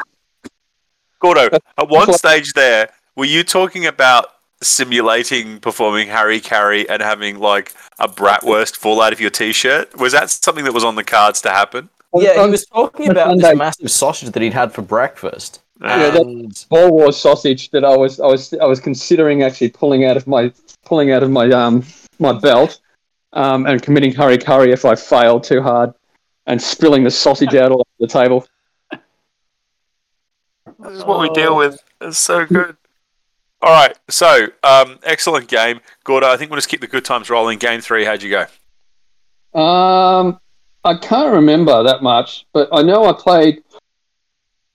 I may have played um, one of the junior Burkes, Logan, I think it was. Yeah, right. I, I think you did actually. You might have played Logan. That's right, because we were joking about it. It's like, oh god, we better keep an eye on this because I'm, I'm Gordon- good. Gordon's Yeah. playing a minor. Yeah, it's like ev- like I- I've already done cow and calf. I haven't done um, cow and bull. Had the old bull. Why not try the young calf? Well, young, young, sorry, calf and bull. Yeah. Yeah. So yeah, the, the Logan, fantastic. Like he's come up really well, and um, and yeah, he gave me a good, good hard game. He played Australians. Yep. Um, actually, I got his list here. I must have picked it up. But yeah, it was um, that was a that was a great game. I'll, And, I'll um, tell you what. I'll tell you this. Um, in 2016, I played Logan Burke when he was about. I, if he was like nine or ten, I'd be very surprised. And when we were setting up tables, um, Logan and Tristan walked over to me, and they were just chatting away. And I'm like, because I didn't, I, did, I just didn't recognize because it's been years since I've seen them. I haven't seen Logan since before COVID, and they actually said, "Oh, we're the Burkes." I'm like, "Yeah, fucked." Like you guys are enormous. I actually played. Tristan. Right? It was Yeah, you did. Yeah. Yeah, the the older one. Yeah, um, yeah, Yeah. he was a really nice, nice kid, and he, like nice guy, and he um, and very enthusiastic. Yeah. And- It's and they whole family they were loving the game, and it was Yeah, all that's right. awesome. I'll, I'll tell you what, and I'll, I'll say this to anybody: is is um, people like Logan Burke. Um, they're the future of our hobby because they're young guys who are invested and interested, and they're they're super guys. So much fun to be around, and I'm like, we need to foster and encourage people like that to play the game more frequently. Mm. Keep them away from 40k. Yeah, hundred percent. Yeah. And Age of Sigmar. Age of Smegma. Yep. Yep. All right. All So Gordo, what? Sorry. I was about to say all those other shit games you just mentioned there. They got nothing on the history that we've got, That's And they- 100. percent Yeah. and beautiful history, and and the fucking stories. That's the greatest thing. The stories of what each of these armies tell, um, and and what what these real life real life heroes went through. So I, I find that absolutely absolutely awesome. Yeah. No, I couldn't agree with you more, man. And that's why, like, um. See, everyone used to give me shit about my LRDG that it was like some sort of like, you know, oh, you just did a cassette. It's like, no, it was all about the history. I loved the history behind that list. It was incredible. And it's exactly like, I have a feeling it's why Garrett started collecting that army as well. Because the history and the, you know, the pedigree behind those guys and the way that they were and the way that they just roamed around the desert as these bearded desperados who would just make life miserable for the Italians was just so awesome. I'm like, yes, I need some of that in my life. I'm yet to. Has anybody in this room seen um, seen Rogue Heroes yet? I On the list. have, have access Oh to it, but I haven't watched Yeah. it yet. I see that. That, that sounds amazing because I've read all about it. Um, Yeah, well- Yeah, Yeah, somebody. I remember somebody complaining about it recently because, like, oh my god, in the last thing, like a Stug three shows up and it's not a Stug three, it's something else. But I'm like, they made that during COVID, for God's sake. Like, give them a break. Like, yes, they couldn't get the right tank, but you know what? 60, 70 percent of the population is never going to know. We will know, but you give them a free pass on it. You go, you know, I would rather I have that it's than a, not have it at um, all. It's a an M60 pattern masquerading as a Panzer III. Yeah, it's it's something silly like that. You're like, Yeah. ow, or whatever. In that movie, they've got certain scenes that I saw in the the the, the trailer um, that were like stories that special forces guys still talk about. They talk about this stuff in legend, and this is like the birth of SAS. These guys, Yeah. and then their their acts, like the the drunken the drunken shenanigans and the boozer, are like stuff of legend that they still talk about to to new commandos um, every day. Like when when they when they join up, they hear these stories and they run on it. And like That's fucking awesome. and and guys, I remember when I was supporting um, some SF dudes, and they were doing their selection, and young blokes are coming up and going, "Hey, uh, these guys, they, they they told me to study up Ebony Mayal," and I go, "Do you know anything about that?" I go, "Oh, I'll let you know about Ebony Mayal. It was like one of the most fantastic commando raids of- in history." Yeah. So Those guys are amazing. And I, I, I, I still can't believe you've actually rubbed shoulders with some of those guys, Gordo. That's incredible. yeah, they're they're fantastic blokes. Mm. Yeah. Right, keeping it moving. Calder, game uh, game three. How'd you go? Uh, James Leask, German list, single platoon. Um, Panzerwerfer, a whole heap of uh, vets in 10 man squads. Yep. Um, dual medium machine guns that were vet. Um, really That interesting game. Yeah. Was one of Actar's tables, one with the tower. Oh, what? No, sorry, you mean my table? Oh, is that yours? Yeah, Thank you, Awesome. Russ. we um No, I bought made it off Russ. with uh yeah the giraffe. Yeah, I sold him. I sold him my firstborn. That isn't Lex, and uh, he's now raising him as his own on the Apple Isle. Yeah, I think he's already stitched on a second head just so he Yeah. blends in. Yeah, he no, he had the head. He he had the head stitched on at customs. That's just how they roll down there. um, no, Russ couldn't make it, but in order to help us out, he did actually send over a massive swath of terrain, Mm. uh, which luckily was able to come over on the Spirit of Tasmania, and I have my sister go and pick it up from the ferry terminal down in Geelong. So uh, that was uh, Russ. If you're listening, brother, uh, we love you. Thank you so much. Um, you you kind of saved the day with this with that one because everyone loves your playing on your stuff. It's just incredible. Yeah, um, great table. Very like the way it was laid out. There was lots of hardcover or no cover. Yeah. Um, which you know, binary table. It is what it is. Um, but James was really, really smart early game and would fire medium machine gun at something, and then follow up the s- well sniper at something, and then follow up with a medium machine gun, Yeah, and nice. try and guarantee two pins on everything. um, Ooh, tasty. key. Yeah, so really clever there. Um, pinned out stuff. I then started failing order checks on everything with one pin. Stuff wouldn't come onto the table. Um, yeah, is what it is. Um, managed to claw it back to a really close, nearly draw. Um, so that was nuts. So five objectives. Um, I held two, um, or we can I contested two. He held two, and a couple were in the balance. So one was definitely in the balance. One was close. Um, and it came down to order check to run a 13, one of my inexperienced squads onto an objective. They had one pin, failed it. Um, if that one of if those one of those two dice rolls went my way, um, then it's a draw. If both of them go my way, it's a win for me. If neither of them go my way, it's a win for um, James. That's Um, amazing. and then the, sec- the second one was an order. I had I hit had to hit a, hit a squad on an objective with a mortar needing a six. The six came through. I had to kill five of the squad. It's a ten man vet squad. I managed to kill five of the squad, and then he passed. And I put three pins on it. He just had to fail the order check, and it would have been a draw, and pass the order check. yeah. Oh, well, is what it is. No. Lost to him so so close. Like it wasn't going to be close at the start. Um, he had me from the start, and then managed to just get enough to just drag it back with just because the sheer amount of infantry I had. Yeah. Um, and yeah, then the dice didn't. You know, the dice didn't go where the way the dice go. That's what happens. But yeah, That's brilliant game though. He got my That's- best, best um, sportsmanship vote. Oh, well done. Well done. But yeah, he was brilliant to play against. G Rod, game three. How'd you go? Uh, Josh Grants. He is the embodiment of walk softly, carry a big gun. He's a big fella, quite imposing, big, nice Viking beard.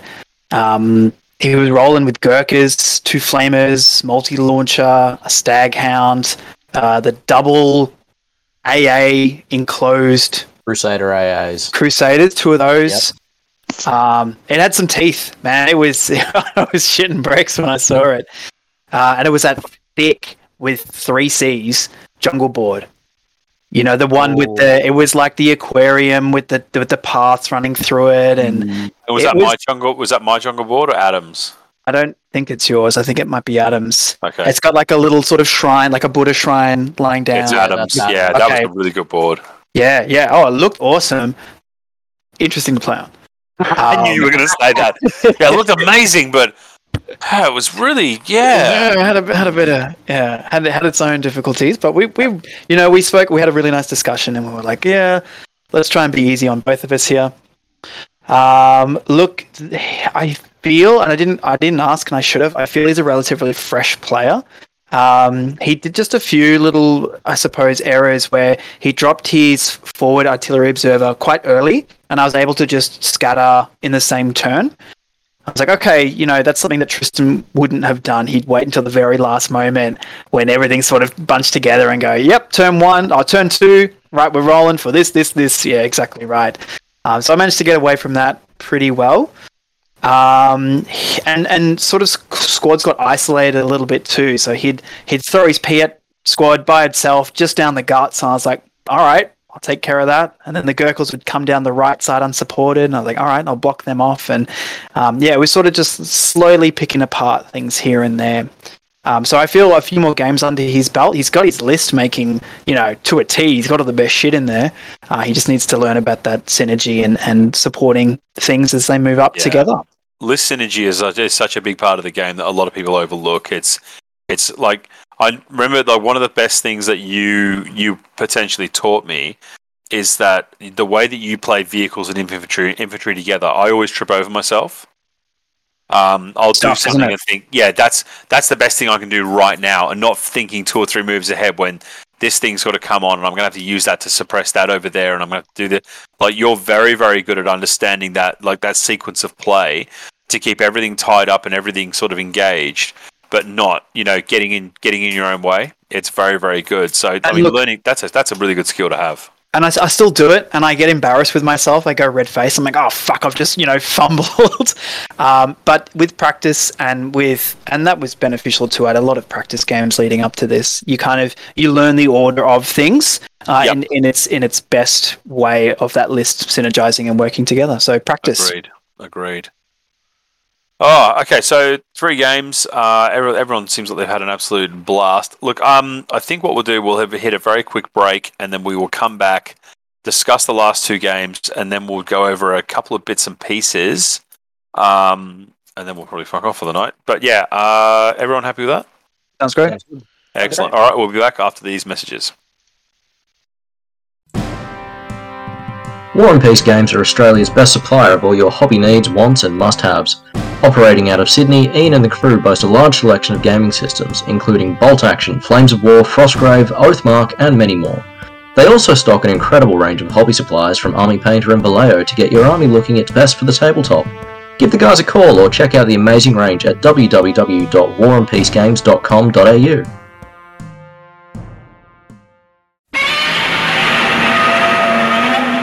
G'day, legends. We want to take a quick break to give a shout out to our good mates at Kaiju Beer. Kaiju is an award winning independent beer and cider brewery based in Melbourne. Founded in 2013 by brothers Nat and Callum Reeves, the duo set out to brew unashamedly intense craft beer and cider without compromising taste and quality. Looking to shake up the overly serious scene surrounding craft beer culture, you'll spot Kaiju on the shelves with bold, loud, and unusual can designs. Check them out at, at Kaiju Beer on Instagram or spot them at a bottle shop or bar near you.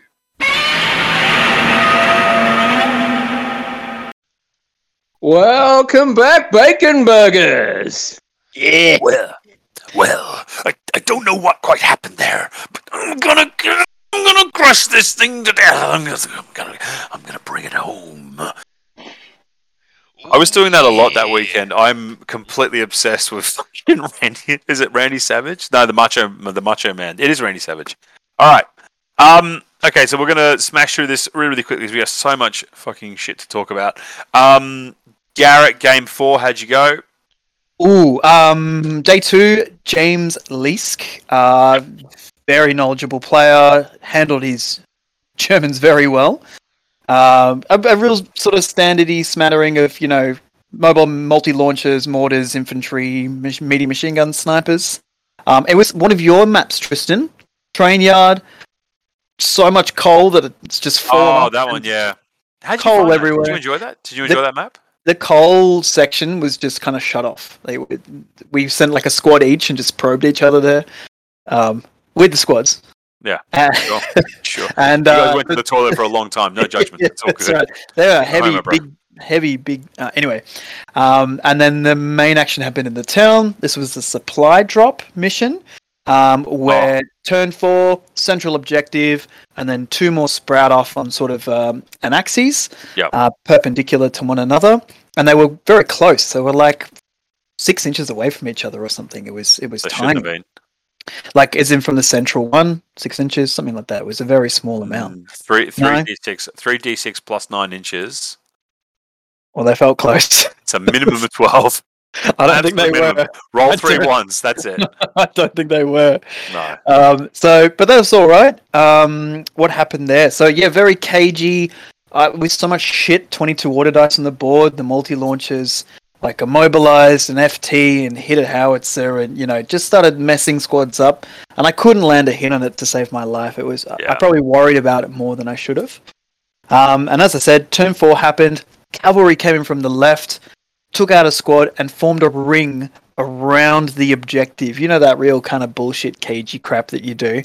Uh, but you know, in just desert, just desserts, he had like two MMGs, just like picking off Cav, um, wind- whittled them down.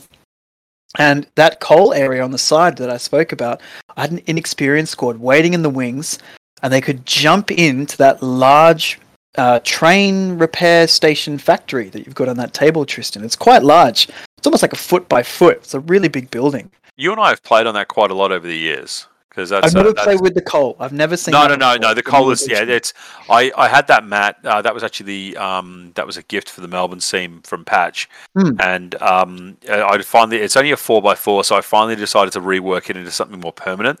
Hmm. Um, anyone has seen the photos? I, I got to be honest, it would probably be one of my mm, favorite boards that I designed for the event. Mhm.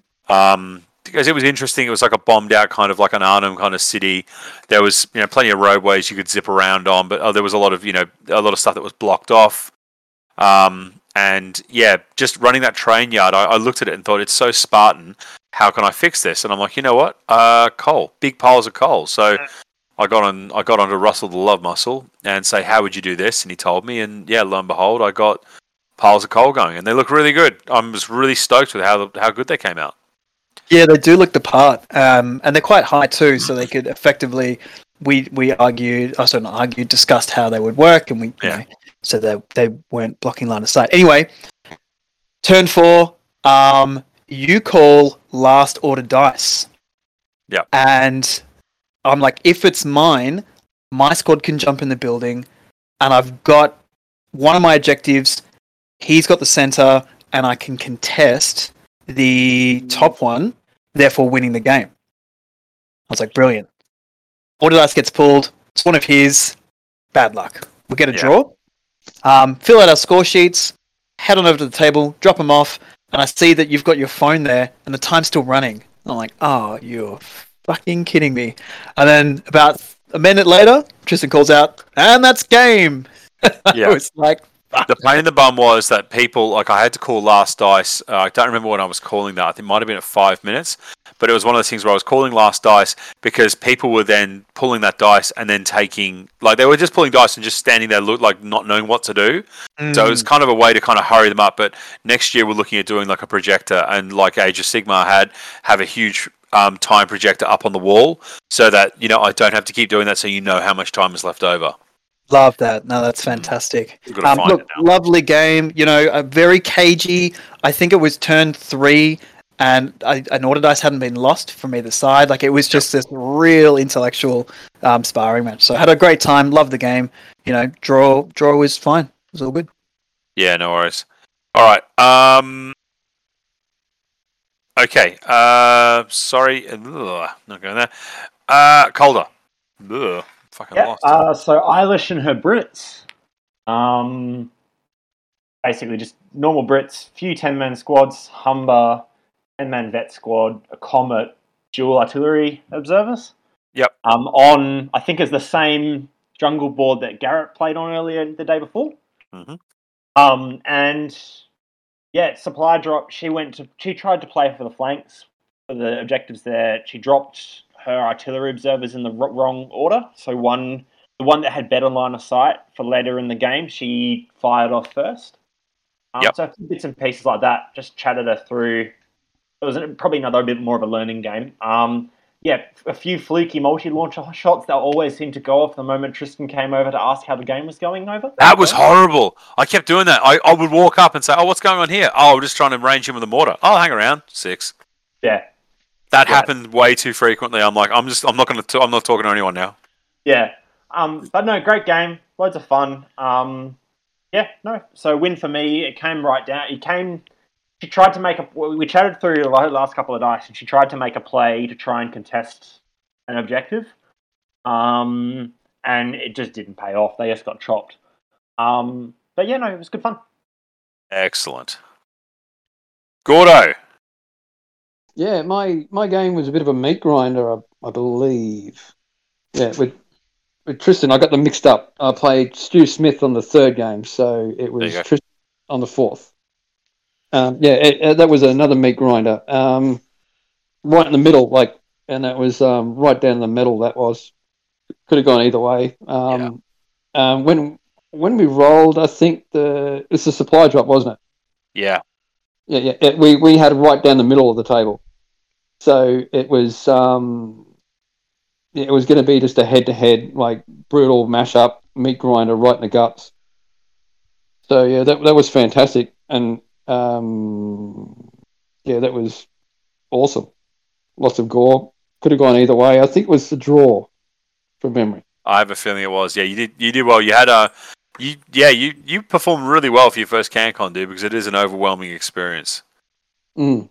All right. So last game, turn five or game five, uh, we played. It was literally just I think it was No Man's Land, um, and that was literally just we decided to give our players four objective-based missions. And the last the last mission, when your brain is leaking out of your nose, I'm like, you know what? You can just play something simple like uh, kill points. So how'd you go, Gordo? Um, I played Burke Senior. Adam? Uh, Yep, yep. Um, yeah, that Mate, was I love playing that guy. Yeah, it was good. Um, gave me a pretty challenging game. I, I I was like literally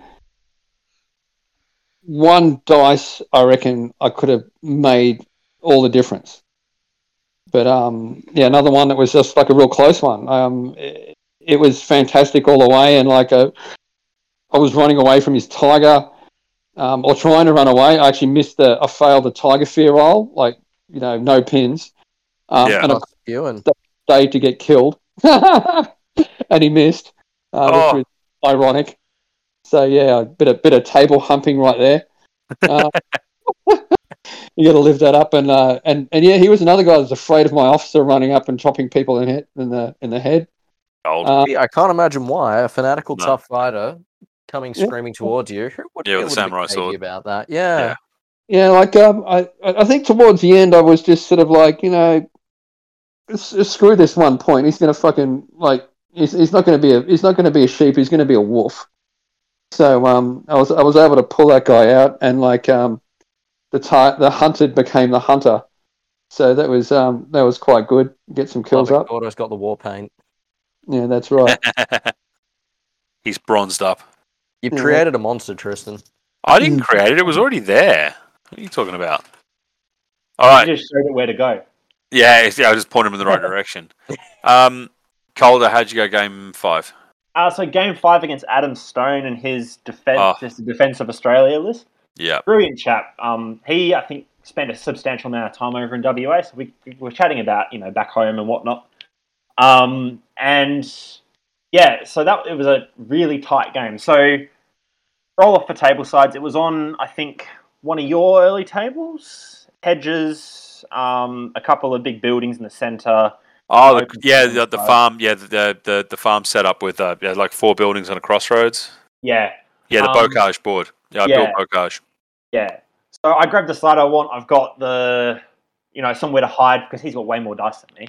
Mm. Um, somewhere to hide and castle behind some hedges, um, and then a clear line of fire with my multi launcher on to hit the building that's smack bang in the center of his deployment zone. Whee. And then we roll prep bombardment, and nothing really hits. Nothing hits. Nothing hits. We get to my Nebelwerfer, Oh no. and prep bombardment has a pen value, right? Yep, three. So he rolls the six to roll for penetrating damage on the um on on the on the Nebelwerfer aside from just pins. Okay, it's cool. So my Nebelwerfer is probably not going to get that first lineup shot. Then he rolls another six and we're like, oh, that can that's potential exceptional, potential exceptional damage on the noble. It's like, oh, okay. Then he rolls another six, and yeah, we, we, we take the Nebelwerfer off off the board before the game even begins. Ouch. But oh well, Oof. that happens. That's And, bolt you know, action. that's- with lots of his squishy dice, it was a it was something that I had going. You know what? This is a chance to, for me to even the dice pool before the game really begins. If I get that first dice and doesn't have too many pins on it. Um, but no, is what it is. Um, game continues. I managed to pick up a whole stack of his squishy small teams because his list's got a lot of squishy units in it. Um, because you know, Defence of Australia, Hope of militia, and inexperienced units. Um, we get right to the end, and we're like, okay, well, we haven't got enough time for turn seven. I'm ahead by two points, so it's a win for me. But if he can grab him one dice, it's a draw. Um, and we start drawing dice, and there's a, there's a Stuart lined up right to go park up right on top of the hedge and fire over it. Dice come out. I've got a couple of dice that I've concept. I can't get an ambush order just because of the way the you know, geometry, geometry works. I have to shoot from our own units. Um, and my dice will come out, so I can't advance a unit to try and hit whatever he tries to throw forward. He draws the last dice of the game. Stuart rolls up. Oh, his second last dice of the game. Stuart rolls up, mows down half a squad of vets. But okay, still in it. Then his squad of inexperienced engineers with no flamethrowers, no no flamethrowers, just a hive of AT grenades in a Bren carrier, come screaming up the road. The guys jump out of the Bren carrier. And it's like, okay, it's five inexperienced guys. I need fours or fives to hit. He's only going to get two or three hits. He's shooting into vets. He'll only kill one or two guys. I'll have to take an auto check, but I'm vets with one pin. I can do this. I get out. Four Short of the story. five You guys can't hit. do this. Yeah, four four of the five guys jump out. Or five, the four of the five guys hit, and then three of the four shots go, and they wipe the rest of the six man squad. Oh, Oh, I think okay, I do it's a draw. remember. I think I do remember Adam posting that that squad was his MVP of the event. Yeah. they just you know they just absolutely they got out and you're like you know no then Matt's Matt's say that nothing is going to go through like they're not going to get force an order check if they do do a lot of damage they'll force an order check but that's it I'll still have the, the one guy left in the squad and you know they all get out and go yeah bang yeah. Bolt Um, action looks at your maths and goes, ha ha ha ha ha ha. Exactly. Statistical averages? I don't think so. no absolutely We don't operate on maths. We operate on spirit, boy. Spirit. Yeah. Luck. No, Was that um, rifles or SMGs? rifles five guys with rifles um, inexperienced guys with hard cover. Yeah, no, not good odds for them to kill anything at all. Um, so it's like three of my five games came down to the last order dice. Um, yeah, That's a good so no, game. That's a good good game. Shit. Garrett, your last game. This was like my mindset going in is two wins, a draw, and a loss. I'm just here to have fun now. You know, fuck it. Mm. Um, came up up against Greg Russell and his late war Germans. Yep. So this is the father of the Russells. Yep. Yep. Yes. Yeah. Um, what do you have? With kids like that, he must be a rocket scientist. Yeah. he honestly, Greg Russell is the most unassuming looking bloke I've ever seen. Like, Yeah. just looks like you know your average player. Um, he took the Panzer Recon Force from That's right. Budapest. Armored Yeah. cars, half tracks, tooled up grenadiers. And he will literally put I his hand up your ass and work your mouth like a sock puppet if you're not careful. Yeah. I think he said himself, like, yeah, I'm a boomer. I'm a bit slow on the uptake, but like, I get some steam in me, and I'll just, I'll just roll over you. I was got to like, be honest, it's those people that it's those people that I worry about the most. Oh no, you'll kick my ass on this one. Mm. Oh no, Jesus, look at your no. list. I'm screwed here, and you're like, Yeah. yeah, I'm on you. No. cunt. yeah, I'm that's fucking- it. you know what you're doing. yeah. Yeah, too right. Um, so how was it? He goes, yeah, I'm going to put about eight units on outflank. I was like, okay, I've played this game before. So left side, two howitzers, two infantry squads, bikes with LMGs, pretty much go on ambush from turn two onwards. Like you're coming on there, you're going through a hail of fire. Right side, probably half of what I just stated, but I had, uh, I was like, this is the first time I did it, and I should have done it every game. LT on horseback and the two Cav squads coming in. And the idea was come in last, you know, turn three, those the last order dice. yeah. LT activates start of turn four, snap twos the, the two cav squads, and you got three charges off, Yeah. Oof. which did happen. And I killed a half track. I killed two vet squads with that. And then he kept bringing on units. He just kept bringing on trucks with machine guns. Would kill half the cav. Then who was left would charge in. It was this whirling mer- melee. Uh, it was nuts. And I think what happened was I got saved by your last dice call. So I lost one to that, but I gained one to that. And I managed to snap off some charges, take out a few squads. I was only two or three up. And then you rang the bell, and I was bloody, and I was beaten. Oh yeah. Uh, but we had a great game and shook hands at the end of it. And he said, "You know what? You were, you know, I didn't want to tell you at the time, but you were so polite, and and you what you said went." Um, because a few times I was like, "Oh shit, I'm going to do this and do this," and I'd try to change my mind, and he would pull me up and say, "Hang on a second, you said you'd do this," and I was like, "You're right. I'm so sorry.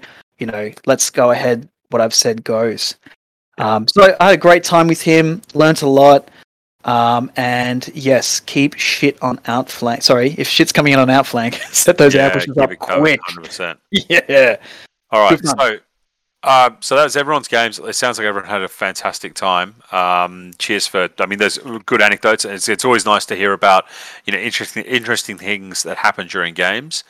So, um, what we're going to do is we are going to shamelessly steal even more from the Juggernauts. Um, not only have we taken, Tristan, Their house you're rules. going to turn this into Juggernauts 2.0, aren't you?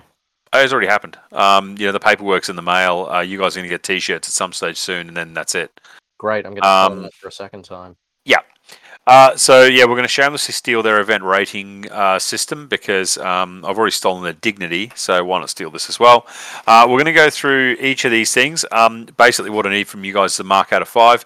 You are on with the two TOs. I want you guys to be as honest as you can because this is meant to be a good reflection of how CanCon actually went. Hence the reason I have three players on, uh, which is very important to us. So we're going to start with the pack, which was released um, a good while ahead of time, so everyone had plenty of time to digest it. Uh, it was designed by um, Ant Perkins from the Juggernauts. Um, he helps us out with the uh, graphic design and layout. Um, Calder, we'll start with you. Mark out of five for the pack and reasons. Look, probably I think the weakest part of the event. Um, for me, Rubes, kick him off. Rubes, kick him off now. Get him off. Get him off. and delete. Yeah, so probably a three. Three. Um, yeah, so Hang on, I'm just writing this down. Will not be asked back onto podcast. No, Yep, good on go you for being honest. Tristan, No, that's fine. this- I'm fine. No, no, I'm, I'm, I'm okay Keep with at it. him. Keep at him. Um, look, there was a there was a couple of different documents there. Um, I know there was a whole stack of controversy about clarity on what whether it was competitive, where whether it was not. You cleared that up way ahead in advance, which was great. Mm. Um, I had a lot of people saying to me on the day, um, and look, I played probably mostly the lower the lower half of the event. Yep. Um, saying I'm not sure where to find what. I would have been great to have the scoring system. But you you know your just the metric and then the side missions in the players pack.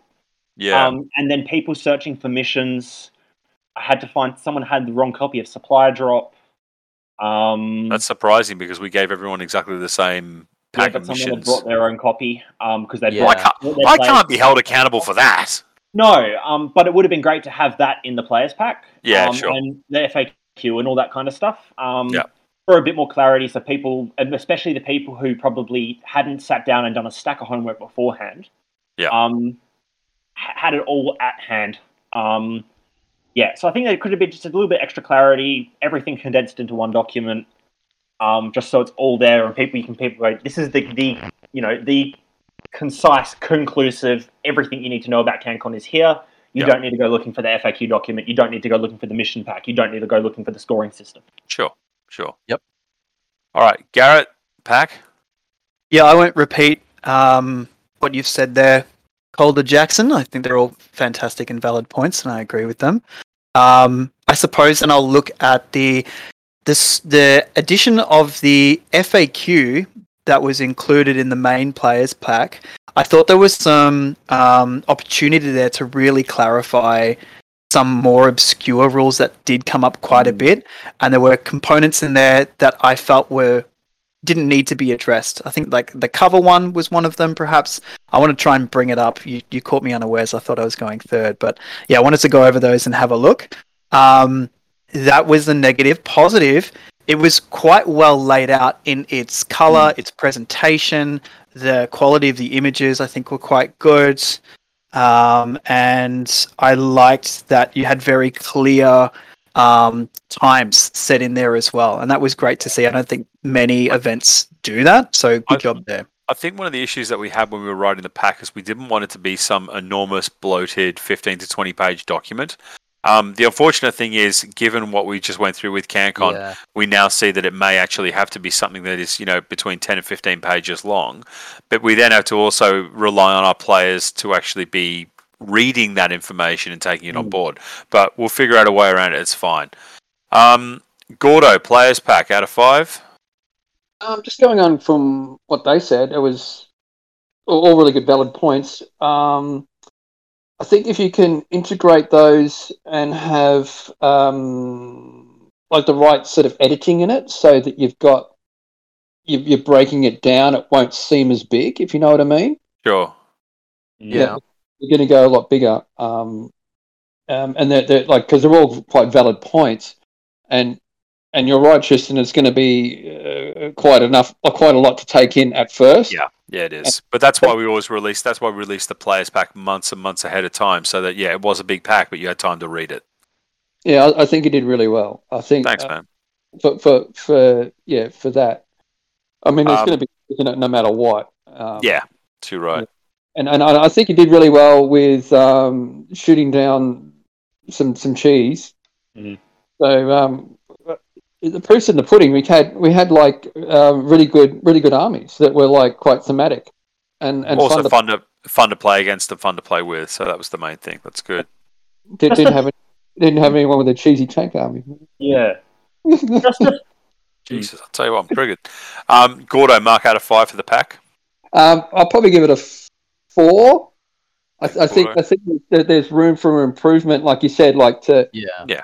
get up to GT level. Um, but in saying that, don't want anything too big. Maybe just break it up a bit um, with those all those pertinent points. And, and I think we know where we need to go for next and how to reach that level mark and make that the watermark. We know where it is. Yeah. Mm. Garrett, um, I didn't get a mark out of five for you. Can I do halves? Three and a half. Three and a half, done. Just a thought though. Um, I know there was a lot of chatter about this being like dice counts being really high, um, or games not necessarily always reaching natural conclusions. I think all my games made made a turn six, but didn't. You didn't end up rolling Yeah. up off for a turn seven. Sure. Um, Yeah. Would it be worth putting rather than maybe? Look, I know you guys aren't fond of dice caps, even if you put really high dice caps on things. Um, But but even It yeah, doesn't. Yeah, it, uh, No, Calder, uh, it, this is already something we've discussed, and yeah, absolutely. um, I'll, I'll discuss CanCon 2024 in a bit. Yeah. But I can tell you that we there, there are we are taking steps to address the fact that Yeah. not enough games came to a natural conclusion. We're not happy with that. But I'm also not upset. I'm not like, oh, those bastards. Why? why-" Like No. it's more of a okay. How do we stop that from happening in the future? I think we have a good solve, and it, it- we are Yeah. 100 percent taking that on board. No, absolutely. Um, no, what I was going to say was maybe have a, a second mission where kill points are a factor, and then people have to really think about whether those. Yeah, that's not a no. I well, Yeah, um, rather than putting a dice cap, or rather than dro- cutting the size or raising the time, put, a di- put something in the missions that is going to change point um timing. I think it's already happened. I think we're doing two kill points missions next Cool. year. Yeah, awesome. Okay. Sorry, that was just a thought. I, as No, no, no. Good thought. Good Yeah. thought. Good thought. Uh, the only reason I'm hurrying it along is we've still got a bit to get through. Um, Yeah. Okay, so venue. Um, venue. Mark out of five. Calder. I'd heard horror stories about how hot and, and sweaty that place was. It was brutal. Welcome to CanCon in the Australian summer. Oh, by the way, it's not going to get over 20 degrees for the whole weekend. It was amazing. It was fabulous. Yeah, no, um, five. Awesome, awesome, awesome experience. Um, Yeah. I wish their second-hand store hadn't had a stupid long queue out the front. Oh, that's Yeah, dude. I That, heard that's horror Yeah. stories about that column. Yeah, that was Yeah. no, the event was fabulous. Five.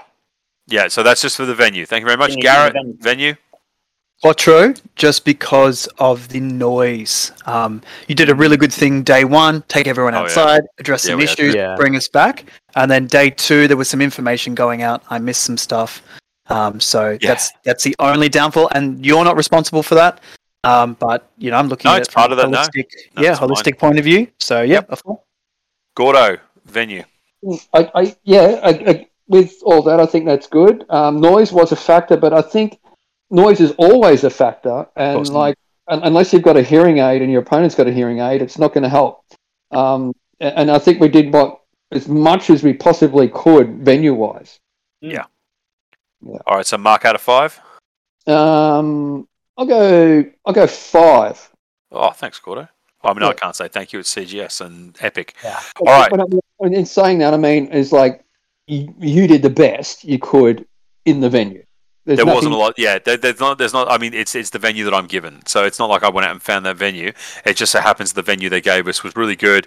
The weather was great. We got looked after. Like you, you can't really complain about Epic. It's it's a good center. and you managed it very well. Thank you. Um, okay, the next one, Calder terrain. Having looked at Las Vegas Opens tables the other week, No, I'm not making Bang, a comment. right No, in I got- there. Yeah, I got I got in trouble. No, I'm not mentioning the LVO. No. Oh. oh, yeah. I- No, no, here's the thing. No, no, no, no. yeah. Hang on, hang on, hang on. So Yeah. the the story that I've received from the LVO is the guy who was meant to show up with all the good terrain got COVID. He couldn't go. You know what? okay. I'll give him a mulligan. I've just run. Yeah. I've just run CanCon, and I'll tell you what. If Massive say. Yeah, if Russell or someone, something like, I mean, we, we were borrowing terrain from everywhere. If one of those players had not come through, that would have kind of really put a dent in us. You know Yeah, what? Give him, a, give him a mulligan. You guys did a great job. Well done. Absolutely, but no, your tables were absolutely great. Um, you know what? I, do, I think it's fair to say, and I had a lot of comments from people. Everyone got a table that wasn't suited to their army Yeah. at some stage, maybe two. Good. Um, that's what you want. You want things Yeah. that people can't guarantee that things are going to be working in their favor on the table. Sure. So mark out of Yeah. five. Um, look, yeah, five. Thank you. Garrett. You know what? You had a, a high variation of tables, Mm. which was fantastic. You had urban, jungle, you had Normandy, you had Africa. You know, it, it, it covered a, a wide slew, which was awesome to see. Um, I thought the quality of the terrain was very high as well, for the most part. A lot of detail, a lot of color, a lot of You, uh, contrast. Garrett, you made a you, you, you made it you made a table. It was great. Made a table. Yep, happy with that. Um, would have loved to have seen some statistics on what table do you enjoy the most, which one could be improved, that sort of thing. Yeah, if you wow. collected that, that would have been sick. Really cool to see. Um, but we were there. We were setting up tables, and I think we did a pretty good job in making them balanced. Yeah, I um, agree. So I was very happy to, for, with every table I played on. I think it was a Mm. five as well. Thank you.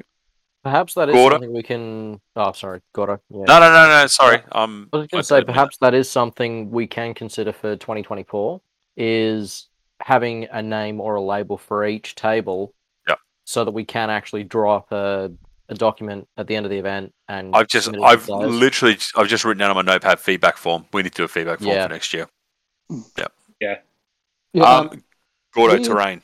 Yes. Okay. So with the variance of tables, um, but the, the, the I like to first first off the bat say they're all beautifully painted, and there was um, and we set out well balanced, um, great variations as Garrett said, um, and and I think you, we we were able to move um, a lot of players around, so they went on on this uh, on a similar table, if you know what I mean, than what they'd Yeah. played.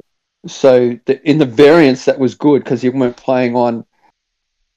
I, I don't think anybody got Stalingrad twice, or like they didn't get the they didn't get the same. think, table I don't think anybody plays on the same table twice, and a lot of that has to come down to the fact that we had an amazing um, tech boffin.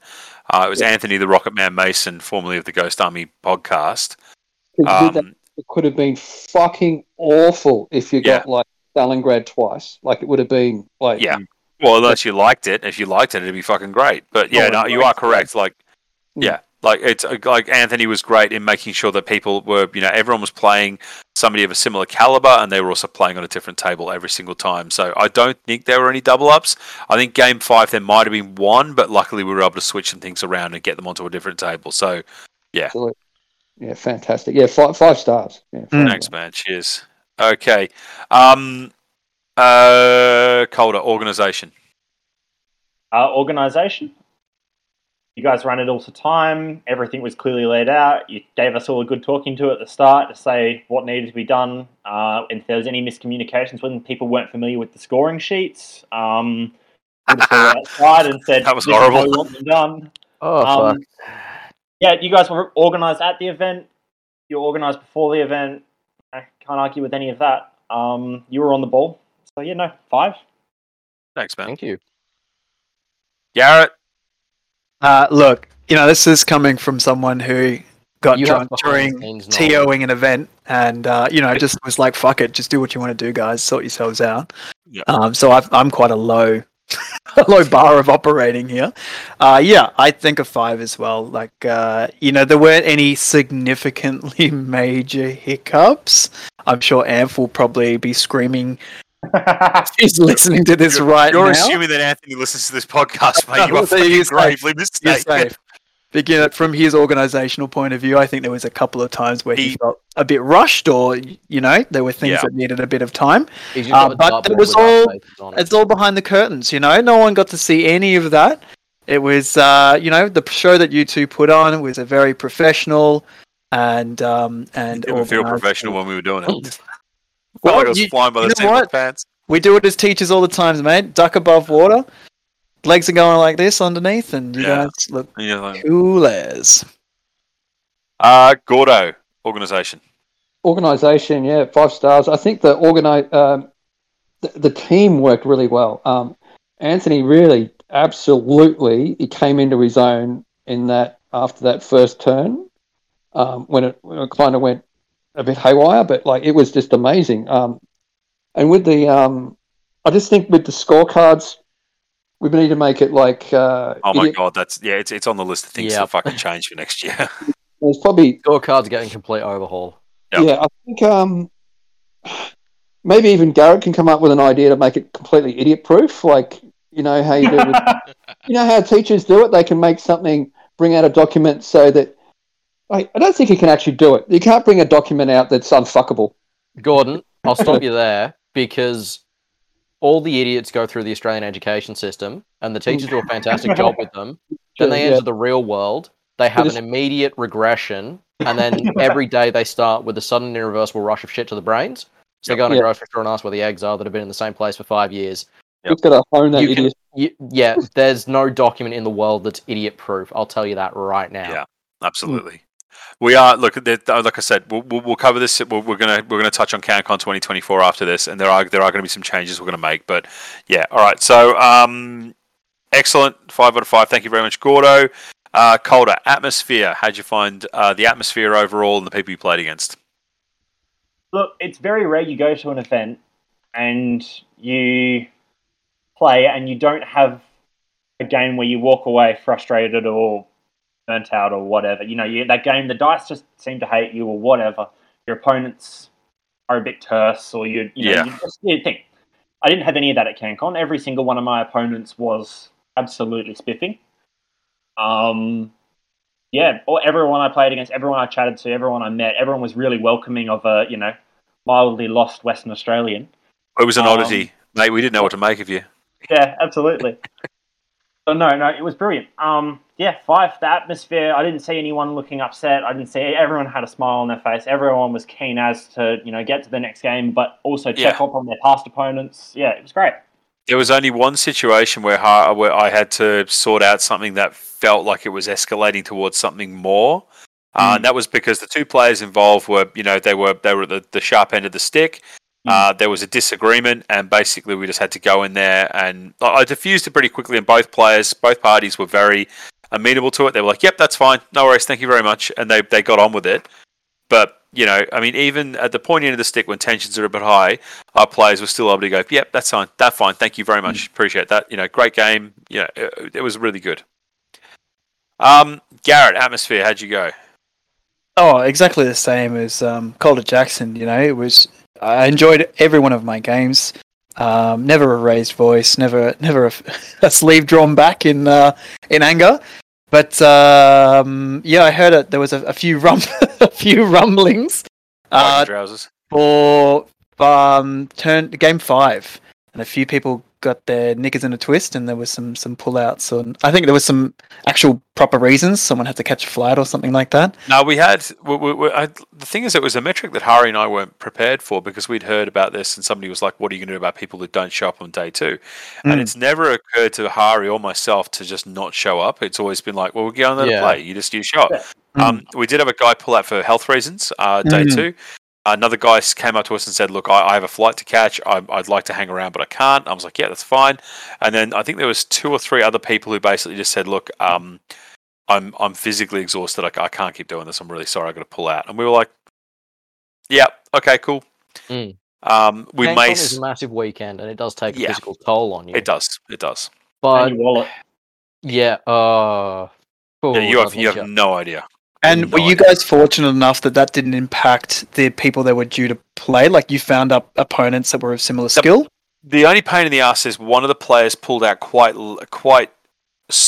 Uh, it was immediately before game five, so we had to go back to Anthony and say, "This player has just pulled out. Can we find them a, a, a, a partner?" Luckily, uh, we only had to play the Gumby army once. That was round four. And Yeah, I was round more than happy four. to step in with that. Um, to No, you weren't. I had to fucking I had to, I had to Rochambeau you to get on that table. Yeah, but I mean, No, it wasn't a Rochambeau. No, no, it was a dice roll. Yeah, it was a dice roll. Um, ended up playing against Owen Heather, uh, another Queenslander. Fantastic. He is a Queenslander. I'm not a Queenslander. Yeah, you are. Fantastic opponent, and I'm grudge matching him round one of BrizCon, so There you go. that'll be Brilliant. great. And even though I was playing as the TO Gumby with all the handicap rules, still managed to pull a win. Excellent. All right, uh, Gordo, atmosphere. How'd you go? I think really good. Um, could have done with more cosplay girls, but that's sort of out of your control. I'll keep that in mind. It'd be, it'd be good to see some boobs. Might have had some more players not not uh, rock up a bit more. But um, yeah, I, I, th- I thought all my opponents were fantastic. Um, met some awesome people. Um, it was it was great. Um, and, and I- and I like what you were saying about maybe having a, a, a longer lunch next time. I think that'll work a lot. Be able to Yeah. see a bit more because it, it was it just felt a little a, a little bit rushed to be able to, to to walk all the way out to see the other stuff. Hmm. Yeah. Yeah, but but other than that, it was it, it, it was fantastic. Like the uh, yeah, five stars. Thank you. All right, last one. Uh, Calder price support. Absolutely insane. Um, Australia has a great deal of like price support in Australia is always above and beyond. Mm. Um, Perth, we have great price support. You managed to, it, but generally, it's very hard to cover something for everyone at an event. You guys had stuff. Everyone walked away with something before and after the event. Yeah. Before was a bonus. After was just amazing because you know everyone got half a box of infantry or a box of infantry or a tank or a whatever. That was great. I would like to see. The If you say everyone walks away with two things, mate, you can blow it out your ass. It's not happening. No, no, he's going for three. That's doable. Sorry, uh, oh, what was I thinking? army, everyone an think army. bigger, think bigger. Yeah, An- everyone an army. An army and a slab. Everyone goes home with an army and a slab. Yeah, I'm happy with the army. I can't carry a slab on the plane. You got to drink it before you go to the airport. That's not my problem. No, what If you, was if you gonna- Garrett, Gar- Garrett will drink it by the time he leaves the car park. It's fine. You stand on Um, the, the ground level of the airport. I'll stand on the top level. We'll just beer bong you. You'll be sorted, Yeah. mate. Foam dome it. You'll be fine.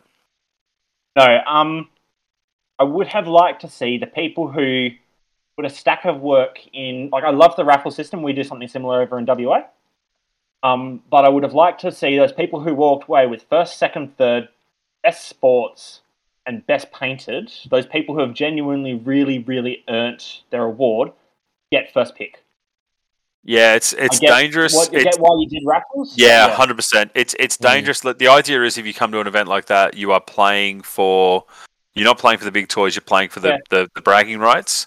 Yeah. Um, and we've never on the East Coast, we've never sort of attached first place with picking the biggest toys. Yeah. Um, that I mean, I mean, I mean, I suppose it happened uh, the year that Bruce Collins won uh, ran it, and I won it.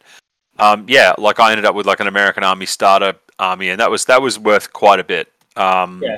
I just turned You know around and gave it to Logan, but Yeah. Look, there wasn't Um, a stack of prizes that were really high value. Everyone got all the prizes. Well, having a had a look through, most of them are pretty similar similar value. There's a huge selection. Yeah, by the Um, time yeah. you by the time you left there, you paid your seventy five bucks to get in. Yeah. But by the time you left there, it was anywhere between say thirty and hundred bucks that the prize was roughly at. And Yeah. then also you got your little goodie bag as well with uh you know you had your couple of spoons from War Games Atlantic, your building from Battlefield accessories, you got your dice, your Freddo, and you also had a shot at winning a three D printer. So Yeah. it was pretty good. support was excellent. I just would like to see that people, particularly those who have really worked for it, and most of them are pretty humble anyway, at least in the Australian scene. Um, yeah, uh, they you know they've earned it. Um, that's Yeah. my little critique. I, I love the raffle system. We do something similar over here. Yeah. Um, what we do over here is everyone puts raffle tickets. You can't do it at a big event, but everyone puts get, get wins raffle tickets for every win they get. Yep. And then they put their raffle tickets in for the prizes they want. There's no way that'd Yeah. work for CanCon. Um, No, that's that's the other Yeah. thing is what like normally what we do is we put everyone's name in a hat and you just draw them out randomly. Yeah. But I'm like I can't do that with 60 players. No. I've got to do it quickly, so it's got to be in, in like Yeah. uh, groups of five. no, um, it was brilliant. It was phenomenal. So five out of five, Yeah, four and a half. four and a half. Just to, just to even out Garrett. Right, you are. No worries. Good work. All right, Garrett, price support. And that price support was off tap. Fucking, you guys busted your ass off to get so much shit. Pretty fucking cool. To like have enough uh, sixty. What was it? Fifty-eight. 58, 58 players. players. Yeah, I mean that's, Plus, that's plus having a slab of beer each for best sports, plus having 20 individual six packs of beer to give out as FUBAR awards. Um, plus, uh, what else do we give out? Oh, fucking hats and t-shirts to just anybody asking them. We were giving out decals as you as you came up to hand in your score sheets. You get free decals for um, German Commonwealth vehicles from Rubicon. We just had shit going Is out. Is this me giving a review, or you? You're gonna blow your own horn a bit more there? No, I'm not blowing my horn. It's just there's a heap of shit that we forgot to fucking bring up, and I'm just like, oh, by the way, we also did this. Like, I just you did, just you did, you did a Yeah. fantastic job, both of you, to to get as much shit as you could. Yeah. Um, if anyone ever takes this, you know, from you, uh, they've got either big boots to fill, or people are going to feel like they got ripped off for their seventy five bucks. And like, where's my where's my shit? Where's my free stuff? I want all the things. Yeah. That's, I mean, that is the pain in the ass. Maybe we might have done it a little bit too well this time around. So, we'll Y- yeah, yeah. I'm expecting, you know, fireworks and porno mags in the next show bag. we can do Um, that. That's yeah. easy to do in Canberra, my friend. That's exactly right. You're in the right space for it. Yeah. That's it. So, but Um, no, that's fantastic work. You know, five out of five. Good job, guys. You uh, and Gordo.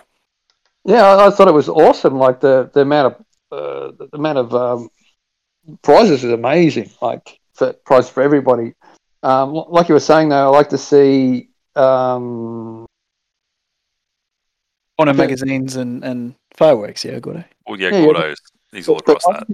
I- I'm a big fan of the medals. I'd like to see some some medals made up for. You've yeah, you've been talking about this a lot. Uh, Like it's we did medals once. Uh, where is it? You can't actually. Hang on, where's my little camera? I'll just. Yeah, see, I had that made. That was for um, that was for an event that Anthony Mason did. Uh, the pain in the bum is, um, yeah, you can get them, but uh, they they're buku dollars to buy that, so to actually get them sorted out.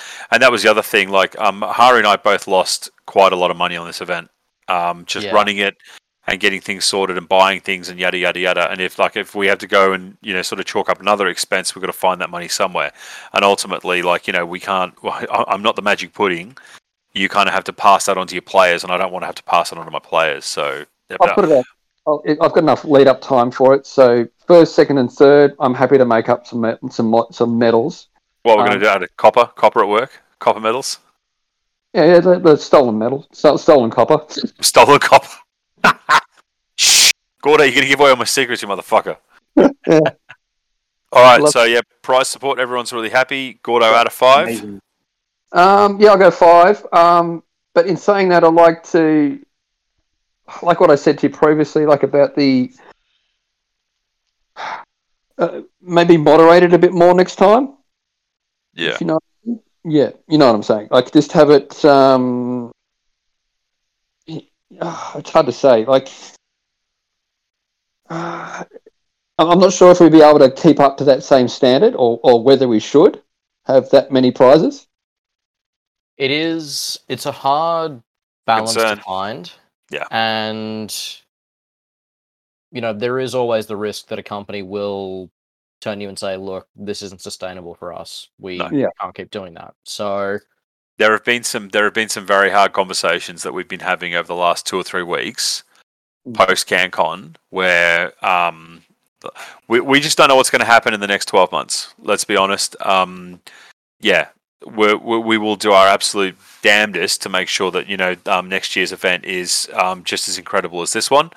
Um, in regards to price support, I don't know where that's going to leave us because it's not like I mean a lot of a lot of companies are over like are so generous with us and we're going to continue to, to you know sort of keep you know hoping. But you know you kind of have to expect things to dry up at some stage but i don't know when that's going to happen. Um we will like i said CanCon next year we'll have a better like by the middle of next year we'll have a good idea about what's going on. I what are you talking about the middle you of next year? It's this year, dude. yeah you know yeah you're 100% correct. I'm just i'm still i'm cooked. I've had, I've had a long day i was working with some fucking slack dickhead apprentice today who wouldn't stop complaining he kept Get it- cracking onto the he kept cracking onto the customer. I shouldn't say that; he'll get us in trouble. Cut you through stuck the him in the roof. roof. Um, look, so between the three of you guys, uh, I can confirm that is uh, an aggregate score of twenty eight out of thirty. So that is fucking That's a win. superb. That's a win. Chalk I'm that happy one with that. up. Yeah. And it would have been higher if I hadn't decided to even up Garrett. Well, even then, it would have only brought it up to like twenty eight point two five or twenty eight point five.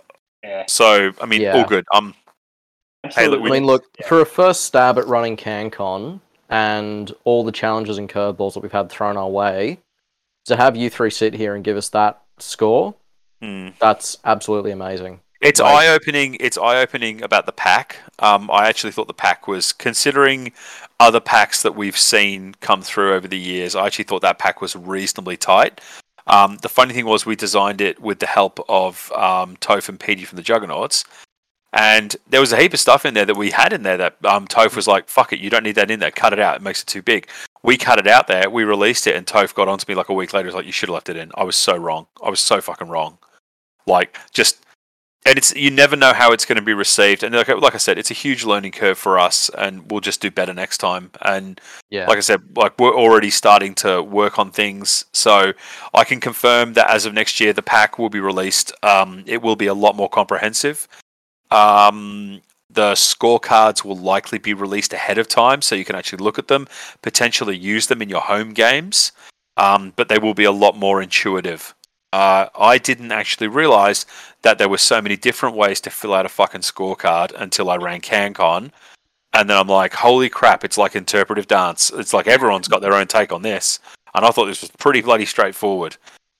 Um, one in thing that we have read, Adam Stone, you can take full credit for this one. I believe that on the Sunday we we are not going to run f- four games. It's it's a GT. You have to run five. But on the second day, on the Sunday, we are likely looking at doing an hour and a half for lunch. So you will have time to pack up, piss off, go and check out the trade hall, go and see your mates, run across to here, go and do this. It'll be a full 90 minutes where you can do whatever the hell you want before we kick on for that last game. So that's that is that is that that is likely the way things are going to work. We had we were packed up in good time on the Sunday, so I I can't see that being an issue going forward. Yeah. Um, And we will that, I'm really looking forward to the rematch. for, with who we'll sort it out now. Uh, Adam, Adam, done. Game one. That's Easy. that's game happening. one. Game one right right now. of now. Grudge has been invoked. Yeah, in accordance with the scroll. Um, uh, the other thing I can confirm is that we will not we will not be putting a dice cap in place. Um, I personally don't believe in them, uh, but we will be reducing points values down to a thousand points to try and get people to finish their games. Games will be brought down to two hours and fifteen minutes to account for um, you know just make the day a little bit more manageable. But um, we are going to be screwed. Uh, we are going to be removing hard restrictions. So we're going to be removing the restrictions on multiple launchers and flamethrowers. But we will still be vetting lists, and we will be vetting them in the spirit of the Australian meta. So anybody who might be listening who wants to throw shit at us and say, "Oh, aren't you running a competitive event? People should be able to bring whatever the fuck they want." Shut up! You don't know what you're talking about. At the end of the day, like this is like we we run this event for the Australian meta, and the Australian meta is, is very good at like um uh what's the word I'm looking for? Uh, it's very, very good at sort of regulating itself. That's exactly what I was looking for. It's a self-regulating meta. It always Yes. Hundred percent. So, um, yeah, we're looking at a thousand points. Uh, I don't. I think we'll probably still do um, generic and theatre selectors, but we will be um, anybody whose dice levels start to creep up around about that, you know, sort of 17, 18 dice. Uh, there'll be a bit of a hard conversation there. Like, you need to be able to finish your games, and if you can't finish your games, you need to bring your order dice count down. We are toying with the idea of potentially putting something in there the score ch- the score sheet will actually have on there what turn you went to, and there may be something on there where we uh, look if you are consistently not finishing games, there might be some sort of score penalty. But I'm not entirely certain. Mm. I don't know how that one will work. It's a it's a controversial issue, but I also need to encourage and motivate my players to finish games on time. Yeah. It's always Um, been something that has been talked about. You know, if you don't finish games, there will be penalties. But I don't think I've ever heard of an event where it's actually been enacted. Nah, nah. No, I, look. I mean, personally, I don't want to put it in place. Yeah, no. But also, um, the number of games where I walk over, you know, like you know, ten minutes to go, and somebody like, "Oh, you're on turn three. How? How Is does that that- work? I- i- Is it possible to? I don't. I'm just throwing throwing um, an idea out there. Anyone ever used a chess timer? It is providing chess timers for that amount of people. Mm. It was Yeah. the, the the idea was toyed with. I think Pete West had the idea a few years ago, but then he realised he'd have to go and find thirty or forty chess clocks. Mm. Could you get one on an app on a phone? Uh, I mean, potentially. Um, there's a, I mean, you can do a lot with phones these days, but um, yeah, it's. I mean, there's there's a number of different uh, there's a number of different um, things you can do. I think the other thing that we're going to do is we will look at uh, the mission pack. We are likely only going to I run. say that, but yeah, there's one Mm. up there. Oh, there is a chess clock app. There you go. Yeah. Uh, so what we're looking at doing is uh, instead of running three of the Bolt Action Alliance missions, I think we'll only run two. Hmm. Um, we may even just run supply drop because I just fucking love that mission. It's a great we- mission. It is a great mission. Uh, but if we're running, if we're going to release the player pack sort of June, July, then we might even run uh, a Juggernaut mission or two. Mm. Who knows? Yeah. Yeah, great. Other thought though, other I guess the alternative to putting a points negative or not completing a game, I guess the other option is to point put a VP for finish, finishing a game. I don't know. uh, There's the semantics of whether that makes. You know what? feel It's actually fucking That- cold. That's that's, actually- yeah. Well. No, I was just thinking that's people. I like the I like the idea. Like um, instead of penalising people who don't finish, incentivize them to finish their games instead. Yeah. Oh, you Yeah, finished your game on. T- but then I'm also like, no. Nah, but then I'm and then I'm like, and I'm not saying this would happen, but I'm just saying, if you start to incentivize and say, by the way, guys, if you finish your games on time, there's another five points in it. What's to say those two players don't get it? You know, they say, look, you know, the result is the result. It's fine. But what if we just say we, we you know we went all the way to turn five just to get those two you know the you know the extra five points. That's a Mm. it's an honesty based system, and I like to believe that all my players are honest. But I'm also aware that some people out there are you know less than uh, less than forthright with um with Yeah. uh, with their results. Uh, I'm Yeah. not saying that would happen in the Australian scene. I just I would prefer I would prefer to avoid a situation where we end up being scrutinised for something that we have very little control over. Yeah, and it's, again, it's the flip side is you know people can do that if they're both going to get their scores tanked by a, a VP negative. Um, Yeah, you know people are going to do that if they're going to do that. yeah, and then- that's, that's a good- That's Justification. as well. Like if someone concedes. Yeah. Well, I mean, to be fair, mate, a concede is um, you're handing your, your opponent a full points win, except for if you've killed an officer or you've killed his most Yeah. expensive unit.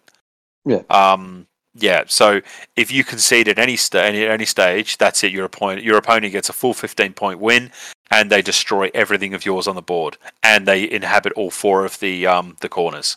It is Yeah. assumed that you've routed completely, and they've got total board domination. Mm. So yeah, um, it's that's there's there's all sorts of things. So what we'll be doing, like I said, the score sheet, we'll be looking at that. Uh, the player briefing in the morning, we're going to be looking at that. We'll actually make sure that the um, award ceremony at the end of the day is a lot tighter. Um, there's there's a lot there's a lot of lessons that Hari and I learned. I mean, I think that it wasn't. I didn't call you when you were driving home. I think I called you after you got home. But we've had several conversations Yeah. since you got home, where it's like, right, we need to do this differently. We need to do this differently. We need to do this differently. We need to do. Calder, are you still there? Yeah, I'm there. What's the go? Okay. Oh, sorry, mate. Your camera just turned off. I'm like, what the hell's going on Okay. there? Okay. Um. Yeah. So. Um.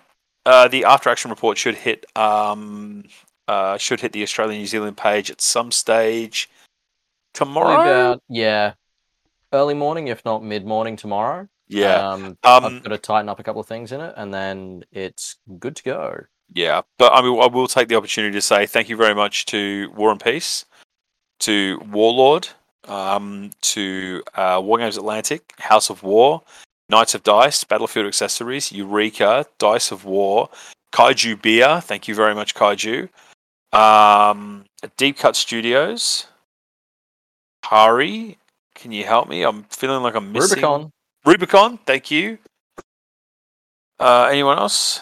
Uh, I said War and Peace, didn't I? I swear to God, I said yep, War and you Peace. You said War and Peace in like the opening volley. Yeah, House of War? I'm terrified of forgetting somebody. Pretty sure he hit House of War as well. Yeah. Yeah. That's yeah. That's But yeah, the, everybody- uh, and E- yeah, I was just gonna say, look, to ev- anyone who contributed bringing terrain. Oh yeah, Um, Richard Bright had a couple of things on the price table as well. You know, Yes. the generosity and support from the community has just been phenomenal. Without it, we could not have pulled it off. I just want to say also that um, Viv provided us with trophies and two tables of terrain, despite the fact that he was trying to get on a plane uh, the morning we drove up to CanCon to go back and see his sick father in India. Like the dude is an absolute weapon, and I cannot Mm. say like if you've got like if you ever need anything like you know uh, bolt action related for your tabletop, uh, say for you know Normandy or the desert, go and see Viv. Um, his stuff is just incredible. If you need carry cases, see Viv. You need foam trays, see Viv. Like Viv is just like everybody should just throw their money at Viv because that guy is just an absolute legend. Amazing human being. Like the Battlefield accessories guys, Mike and Lance feel the same way about those guys. Like they've they they're coming out with a range. Like everyone who saw the Stalingrad table or the um it was table one and table two. It was Stalingrad right next to like a it was like a, a bit of a village. Um, all their stuff, it's MDF terrain that is pre-painted. You just bang it out of the sprue, glue it together, and away you go. It is mint. It is amazing stuff. Um, you know, you don't need to paint it. You can literally just throw it together, throw it on your board, and away you go. Like you can't ask it for any easier than that, and it's at a better price point than say, like I mean, you know, some of the other like pre-painted stuff.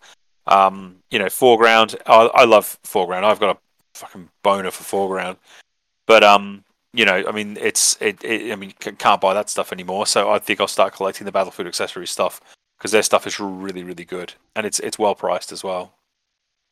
But yeah, uh, House of War. I didn't say yeah, House of War. yeah, I didn't say House of War. Good, good. Um, did you say kaiju? Kaiju beer? Yep, said Kaiju. Thank you, Kaiju. They gave us nine slabs of beer to give away. Garrett went home with two of them. it did. Uh, deep cut. You've got here on Yep. the CanCon page. Ah, thank you, Garrett. Yeah, we said Deep Cut. Yeah, they helped us out with gaming mats. Thank you very much, Deep Cut. Beautiful. Micro Art Studio. Now, MicroArt, unfortunately, um, they decided to release. Uh, I think it wasn't a Kickstarter, but they released a new range. Uh, they had initially um, uh, sort of said that they would help us out with some terrain and a little bit of prize support. Um, they contacted us leading up to the event and basically said we had no idea we were going to get this kind of response. Uh, we can't give anything to anybody at the moment because we're just having to like we're struggling to keep up with orders. So we're going to get in contact with them. They're going to be doing some work with Warlord soon.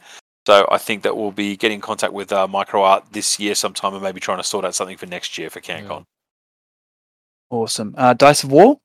Yep, Mention those. Adam Brooker, absolute thank you. legend, Everyone's man. everyone's got Um, their free dice. Yeah, event exclusive D6. What more could you ask for? Yep. Okay. What about Eureka? Yep, said Eureka. Thank you very much, Yeah. Mr. Mr. Robson. Uh, thank you very much to Jack and also Bernie, um, uh, Nick's missus. She was there. Um, you know, as soon as I walked up to the table, uh, what was he trying to do? He was trying to sell me a Soviet army. It was great. Oh, hello there. What's going on? Yeah, you need to get yourself a Soviet army. Oh, oh, oh. yes, thank you, Nick. That's exactly what I don't need. Those Soviet sculpts are awesome. I bought some I while I was there. And the horse drawn limber for the Germans. I mean, it's an expensive Yes. model for an eight point unit, but seriously, anyone who needs a horse drawn limber for their Germans or for anything, Gorgeous. buy it from Eureka. Yeah, um, uh, we luckily we were able to give one of those away, uh, thanks to Andrew Baxter who donated that to the prize table. Cheers, Andrew. Um, and Warlord Games.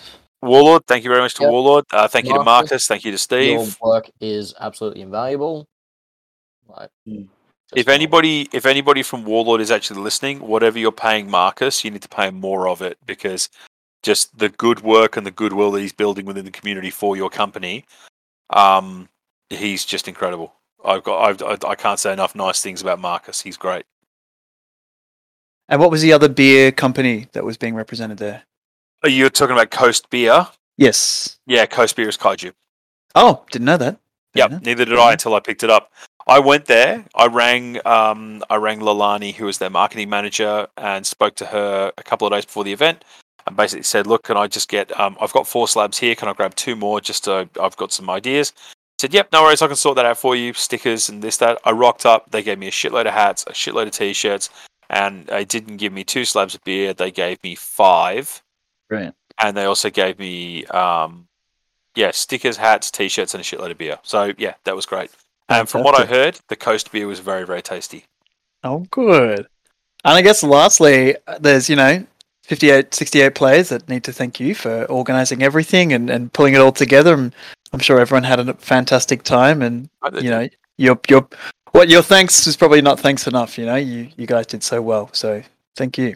i'm just uh, there's a part of me that i'm glad i'm at the end of it um but i'm also kind of i've got that sort of i'm missing it i'm like that was just such a uh, such a, a good amount of fun that i'm looking forward to doing it uh next time around and yeah we'll have a good a good lot of fun doing it Like a pregnant, pregnant mother. yeah can't wait to do it again i'll drop another one Yeah. Harry, no, it's Harry. um. Ari, put a baby in me. Jeez. We'll call it CanCon.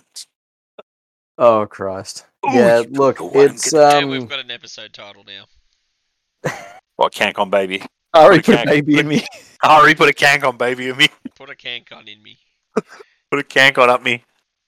Oh Jesus. We didn't even. Gordo didn't even come up with that. it's awesome. I'm surprised. Driving already. You must be getting tired. No, it's it was a hell of a journey, and For you, It was a it was. It was a hell of a a journey for you. ah, nah, it's all right. Two days. That's insane. A four-day round trip for you in the car. Yeah, no, nah, it got me ten Nothing- days off work. Nothing. Nothing but a crazy ebony to keep you keep you keep you company. Eh, it's not so bad. Um, yeah, look, it's as much as I gripe at Tristan and his incessant phone calls, I'm keen to do it again. Yeah. So, CanCon 2024, it's happening. Yeah, we're there. We're going to do it again, and we're going to try and replicate exactly what we did. So, um, guys, if you want this to be, you know, a hundred-person event, talk about it. Talk about how much fun you had. Talk about how you know how how good the prize table was, how good the goodie bag was, because the goodie bag is coming back. And I'm going to go on the record right now. I stole that idea shamelessly off Andrew Baxter. Andrew, if you're listening, genius idea. Thank you very much. We'll be running with that going forward. But yeah, we'll be doing the goodie bag again, and I'm going to be begging things from all kinds of people to try and make sure that you guys have got the best time going. Uh, there's a sneaky rumor that uh, Dennis Berwick will be um, creating the Tasmanian Caravan of Courage, and he's going to be bringing him and his mates and all of their limbs up to Canberra. Oh, God, that's gonna. Um, be... that's fucking horrifying. It'd be like something out of the thing. It's like a convoy of man spiders. Yeah, yeah, hundred percent. Yeah, just traveling over the arid Australian wastes. But Hold on, um, we're gonna need some reinforcements from Western Australia to help us drive them off the mainland Yeah. at the end of the event. So Come on, you know what you have to do, son. Look, we'll give it our best shot. I mean, I need to sort some stuff out to see if I can make it again. Um, I'd love to come, but I'm not coming on my own. And I've said that to people. I am not doing Look. it again on my own. If you need to para drop in, that's fine. We'll Yep. set up a we'll set up a DZ just outside the Epic Center. There's a couple of flat fields there. It'll be fine. I Nah, straight through, the nah, field- straight through, straight through the roof of Macca's. We'll have a, we'll have a, we'll have a, we'll have a, an, a BLT waiting for you because lettuce is definitely a breakfast food. You fucking British savages. But yeah, any West Australians listening, come on, message me and we'll do this again. And we'll do it Do with it. a full blown invasion. Yep, do it. Like I love it. guys, it, like, if yeah, if you want it to be more successful, yeah, talk about it. Get the community involved. Get them engaged. Go out, play bolt action, play at your local club, and enjoy yourself because it's a, it's a great game to play. It's a lot of fun, and I think that it's a real like you know we we just spend this year. We'll just build the community up, and I'll see you all next year, and we'll we'll do it all again. Yeah, let's make it a state of origin. Oh, I like that. Now he's talking. Now he's Mm. talking my language. That's that's actually got like national tournament written all over it, doesn't it? Yeah, absolutely. Um, because you got the SA boys there. They're they're they're keen on playing bolt action. They've got a pretty Well, good there's- follow. Yeah, we've got the. Queenslanders, we've got the New South Wales lot, we've got the Vixicans, we've got the Tassies. Is anybody South- in New, is anybody in Northern Territory playing? Do we know there's a scene up there? No, it's just crocodiles. What are you talking about? Screw that. Yeah, Yeah. I don't Nothing goes on in the Northern Territory. It's just crocodiles and cholera. That's it. Cholera. No, I actually played bolt action when I was in the NT, but it was. I knew um, he would. Yeah, because Gordon's been everywhere. Yeah. Oh, Ty Casey will be able to get you onto those guys. That's a really good idea. We should reach out to Ty. Um, yeah, we should also see where fucking Miles is because we haven't seen that guy in ages. Miles is a, a friend of Gordon's who is a serving, current serving um, Australian. Uh, um, yeah, I don't know what he does in the army, but um, he's a He's really Cav- cool. Cav, yeah, so he's in Cav. That's right. Yeah, Um, fantastic mustache too, and great tattoos. Yeah, no, excellent dude. Really cool. Um, I'm really sort of hoping that we can get him back into the fold at some stage. Hmm. Um, but yeah, so I think we'll just knock it on the head. I mean, that's a fucking. I've, I've had Yeah. enough. I know that you guys have all had enough. Um, Um, but yeah, look, I just like to. shout outs. Yeah, please. Oh yeah, go. Yep. Yeah, yep. Um, so I got a message from uh, Hang on, who the fuck are you? You've been quiet all, all episode. What? Ninja skills, buddy. Ninja skills. Ninja cheese. Um, got uh, a couple of messages from Sander from May 40 um, with some pictures of upcoming. Now, I'm probably going to butcher this pronunciation, but Koninklijk Nederlands Indisch Leger, also known as the KNIL or Royal Netherlands East Indies Army. Um, so I was this close to saying Gesundheit. Yeah. so uh, May 40 uh, putting together a range of uh, KNIL. Um, they are looking fantastic. Um, I am going to be looking at adding yet another force um, to my collection uh, once they drop. Um, I will keep people posted and see if we can't get uh, some more pictures or anything to uh, to put up for people to have a good look at. But um, going on past experience, their uh, European Dutch platoons and the early war Fallschirmjäger were fantastic sculpts, and uh, you can expect the same from uh, May 40 with the KNIL um, ones as well. Um, I'm just going to jump in quickly. Um, Adam Stone has just broken on the uh, Bolt Action Australia New Zealand group. Uh, campaign Italy, tough gut, due August. So enjoy that. Ooh, I need to get a hold of that. Yeah, written by uh, that writ- can be fun. written by Sydney's own secret genius, uh, Rob Vella, and I say that with all due respect, because Rob is out there writing books and producing content, and I can't, uh, I can't get behind that anymore. I love people who do that. They make this game more interesting, and they give us, uh, you know, it's more content. It's great. Um, Empress, did we cover Empress? Sorry, I've completely lost my track No, of not thought. yet. Yet. Yeah, Empress Go. Kickstarter. Yep. Uh, Just as I finish Rubes, my you got British some- Airborne. You got some details on that for us? Yeah, so the Empress Kickstarter uh, is coming out um, in March. Uh, they're doing a um, a line called Arnhem Heroes, um, obviously based on the Market Garden operation. Um, so they're currently um, getting the sculpts together. March 10th is the uh, the Kickstarter going live. Uh, if you head over to the Empress Miniatures uh, page on Facebook, uh, the most recent post only um, a day ago. Um, there's uh, a picture of one of the sculpts. Um, It looks really nice. Oh, the officer, yeah, the officer with the umbrella. Uh, Yeah, the umbrella. A, a wounded, wounded soldier along. Um, Yeah. Wounded para along. Um, beautiful looking sculpt. Uh, loads of character in that. Um, so definitely uh, looking forward to that one as well. Um, so head across to uh, their Facebook page and keep an eye on Kickstarter. Mm, It looks like he's helping. I was at the um, uh, ooh, um, yeah, General Urquhart, Major General Urquhart. Looks like he's helping him. It- The, the the character with the umbrella, I can't remember that Yep. character's name, but it looks like the, the character he's helping looks just like Sean Connery. Yeah. Um, I, um, I wish I could remember the uh, the bloke's name that was famous for uh, Carrying the umbrella. Umbrella. Yeah. Um, yeah. Unfortunately, it doesn't. It escapes me. My Google foo is failing me hard at the moment. Uh, but yeah, there's a lot of good stuff coming out at the moment. Um, we've got it. uh, from a reasonably reliable source that uh, Warlord's got a couple of uh, plastic kits up its sleeve for this year. Um, some of the stuff that was uh, uh, told to us is stuff that we can't release, but we can say that we're very, very excited about what we've heard. Uh, same thing for Wargames Atlantic. They've got some stuff coming out. Um, it seems like it's going to be a good year for hobby, uh, for people wanting to sort of collect, uh, you know, sort of interesting and eclectic forces. Um, so yeah, fucking tally ho 2023, hey? And if anyone's in WA, um, jump on the Bolt Action Perth and WA page and give us a yell. We run plenty of tournaments um, Yeah. or casual games.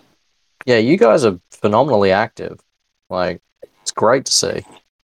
Yeah, we're Means averaging about one we're event every two months. Uh, it's uh, sorry guys, I'll just jump in. It is uh, Major Allison DB Tatham-Warter DSO. Okay. Um, that's first name Allison. That's weird. I've never heard a dude called Allison. Uh, different time, I guess. 100. percent You, you grew up Alright. tough. Yeah.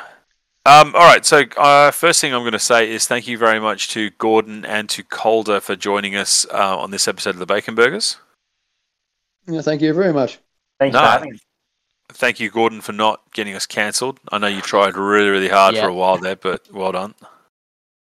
Cheers, Uh, give it a couple episodes. Yeah, give it a couple episodes. We'll, we'll get him back. We'll get him back on. He's good quality. Yep. Um, but yeah, Cole, to keep us uh, keep us abreast of what you guys are cooking up over in the west. More than happy to. Excellent. All right. Thanks for having me Um, no, no. Anytime, anytime you want to come on, give us a shout. I think um, just while we've been doing this episode, um, I've been talking to Paul Eaglestone from Empress, and I think we're going to get those guys on maybe next episode. We've got some plans for some future episodes, which should be quite interesting. Uh, we want to sort of challenge the demographic of uh, war gamers, uh, specifically in this country, but maybe in other countries as well. And you know, um, maybe you know, I'm always a, I've, I've said for a, for a while now that I'm a big fan of anything that diversifies the demographic of uh, the wargaming uh, community anywhere. So we're going to sort of peer into that a bit. But yeah, 2024 is, should be a pretty good year for um uh, for the uh, the bacon burgers.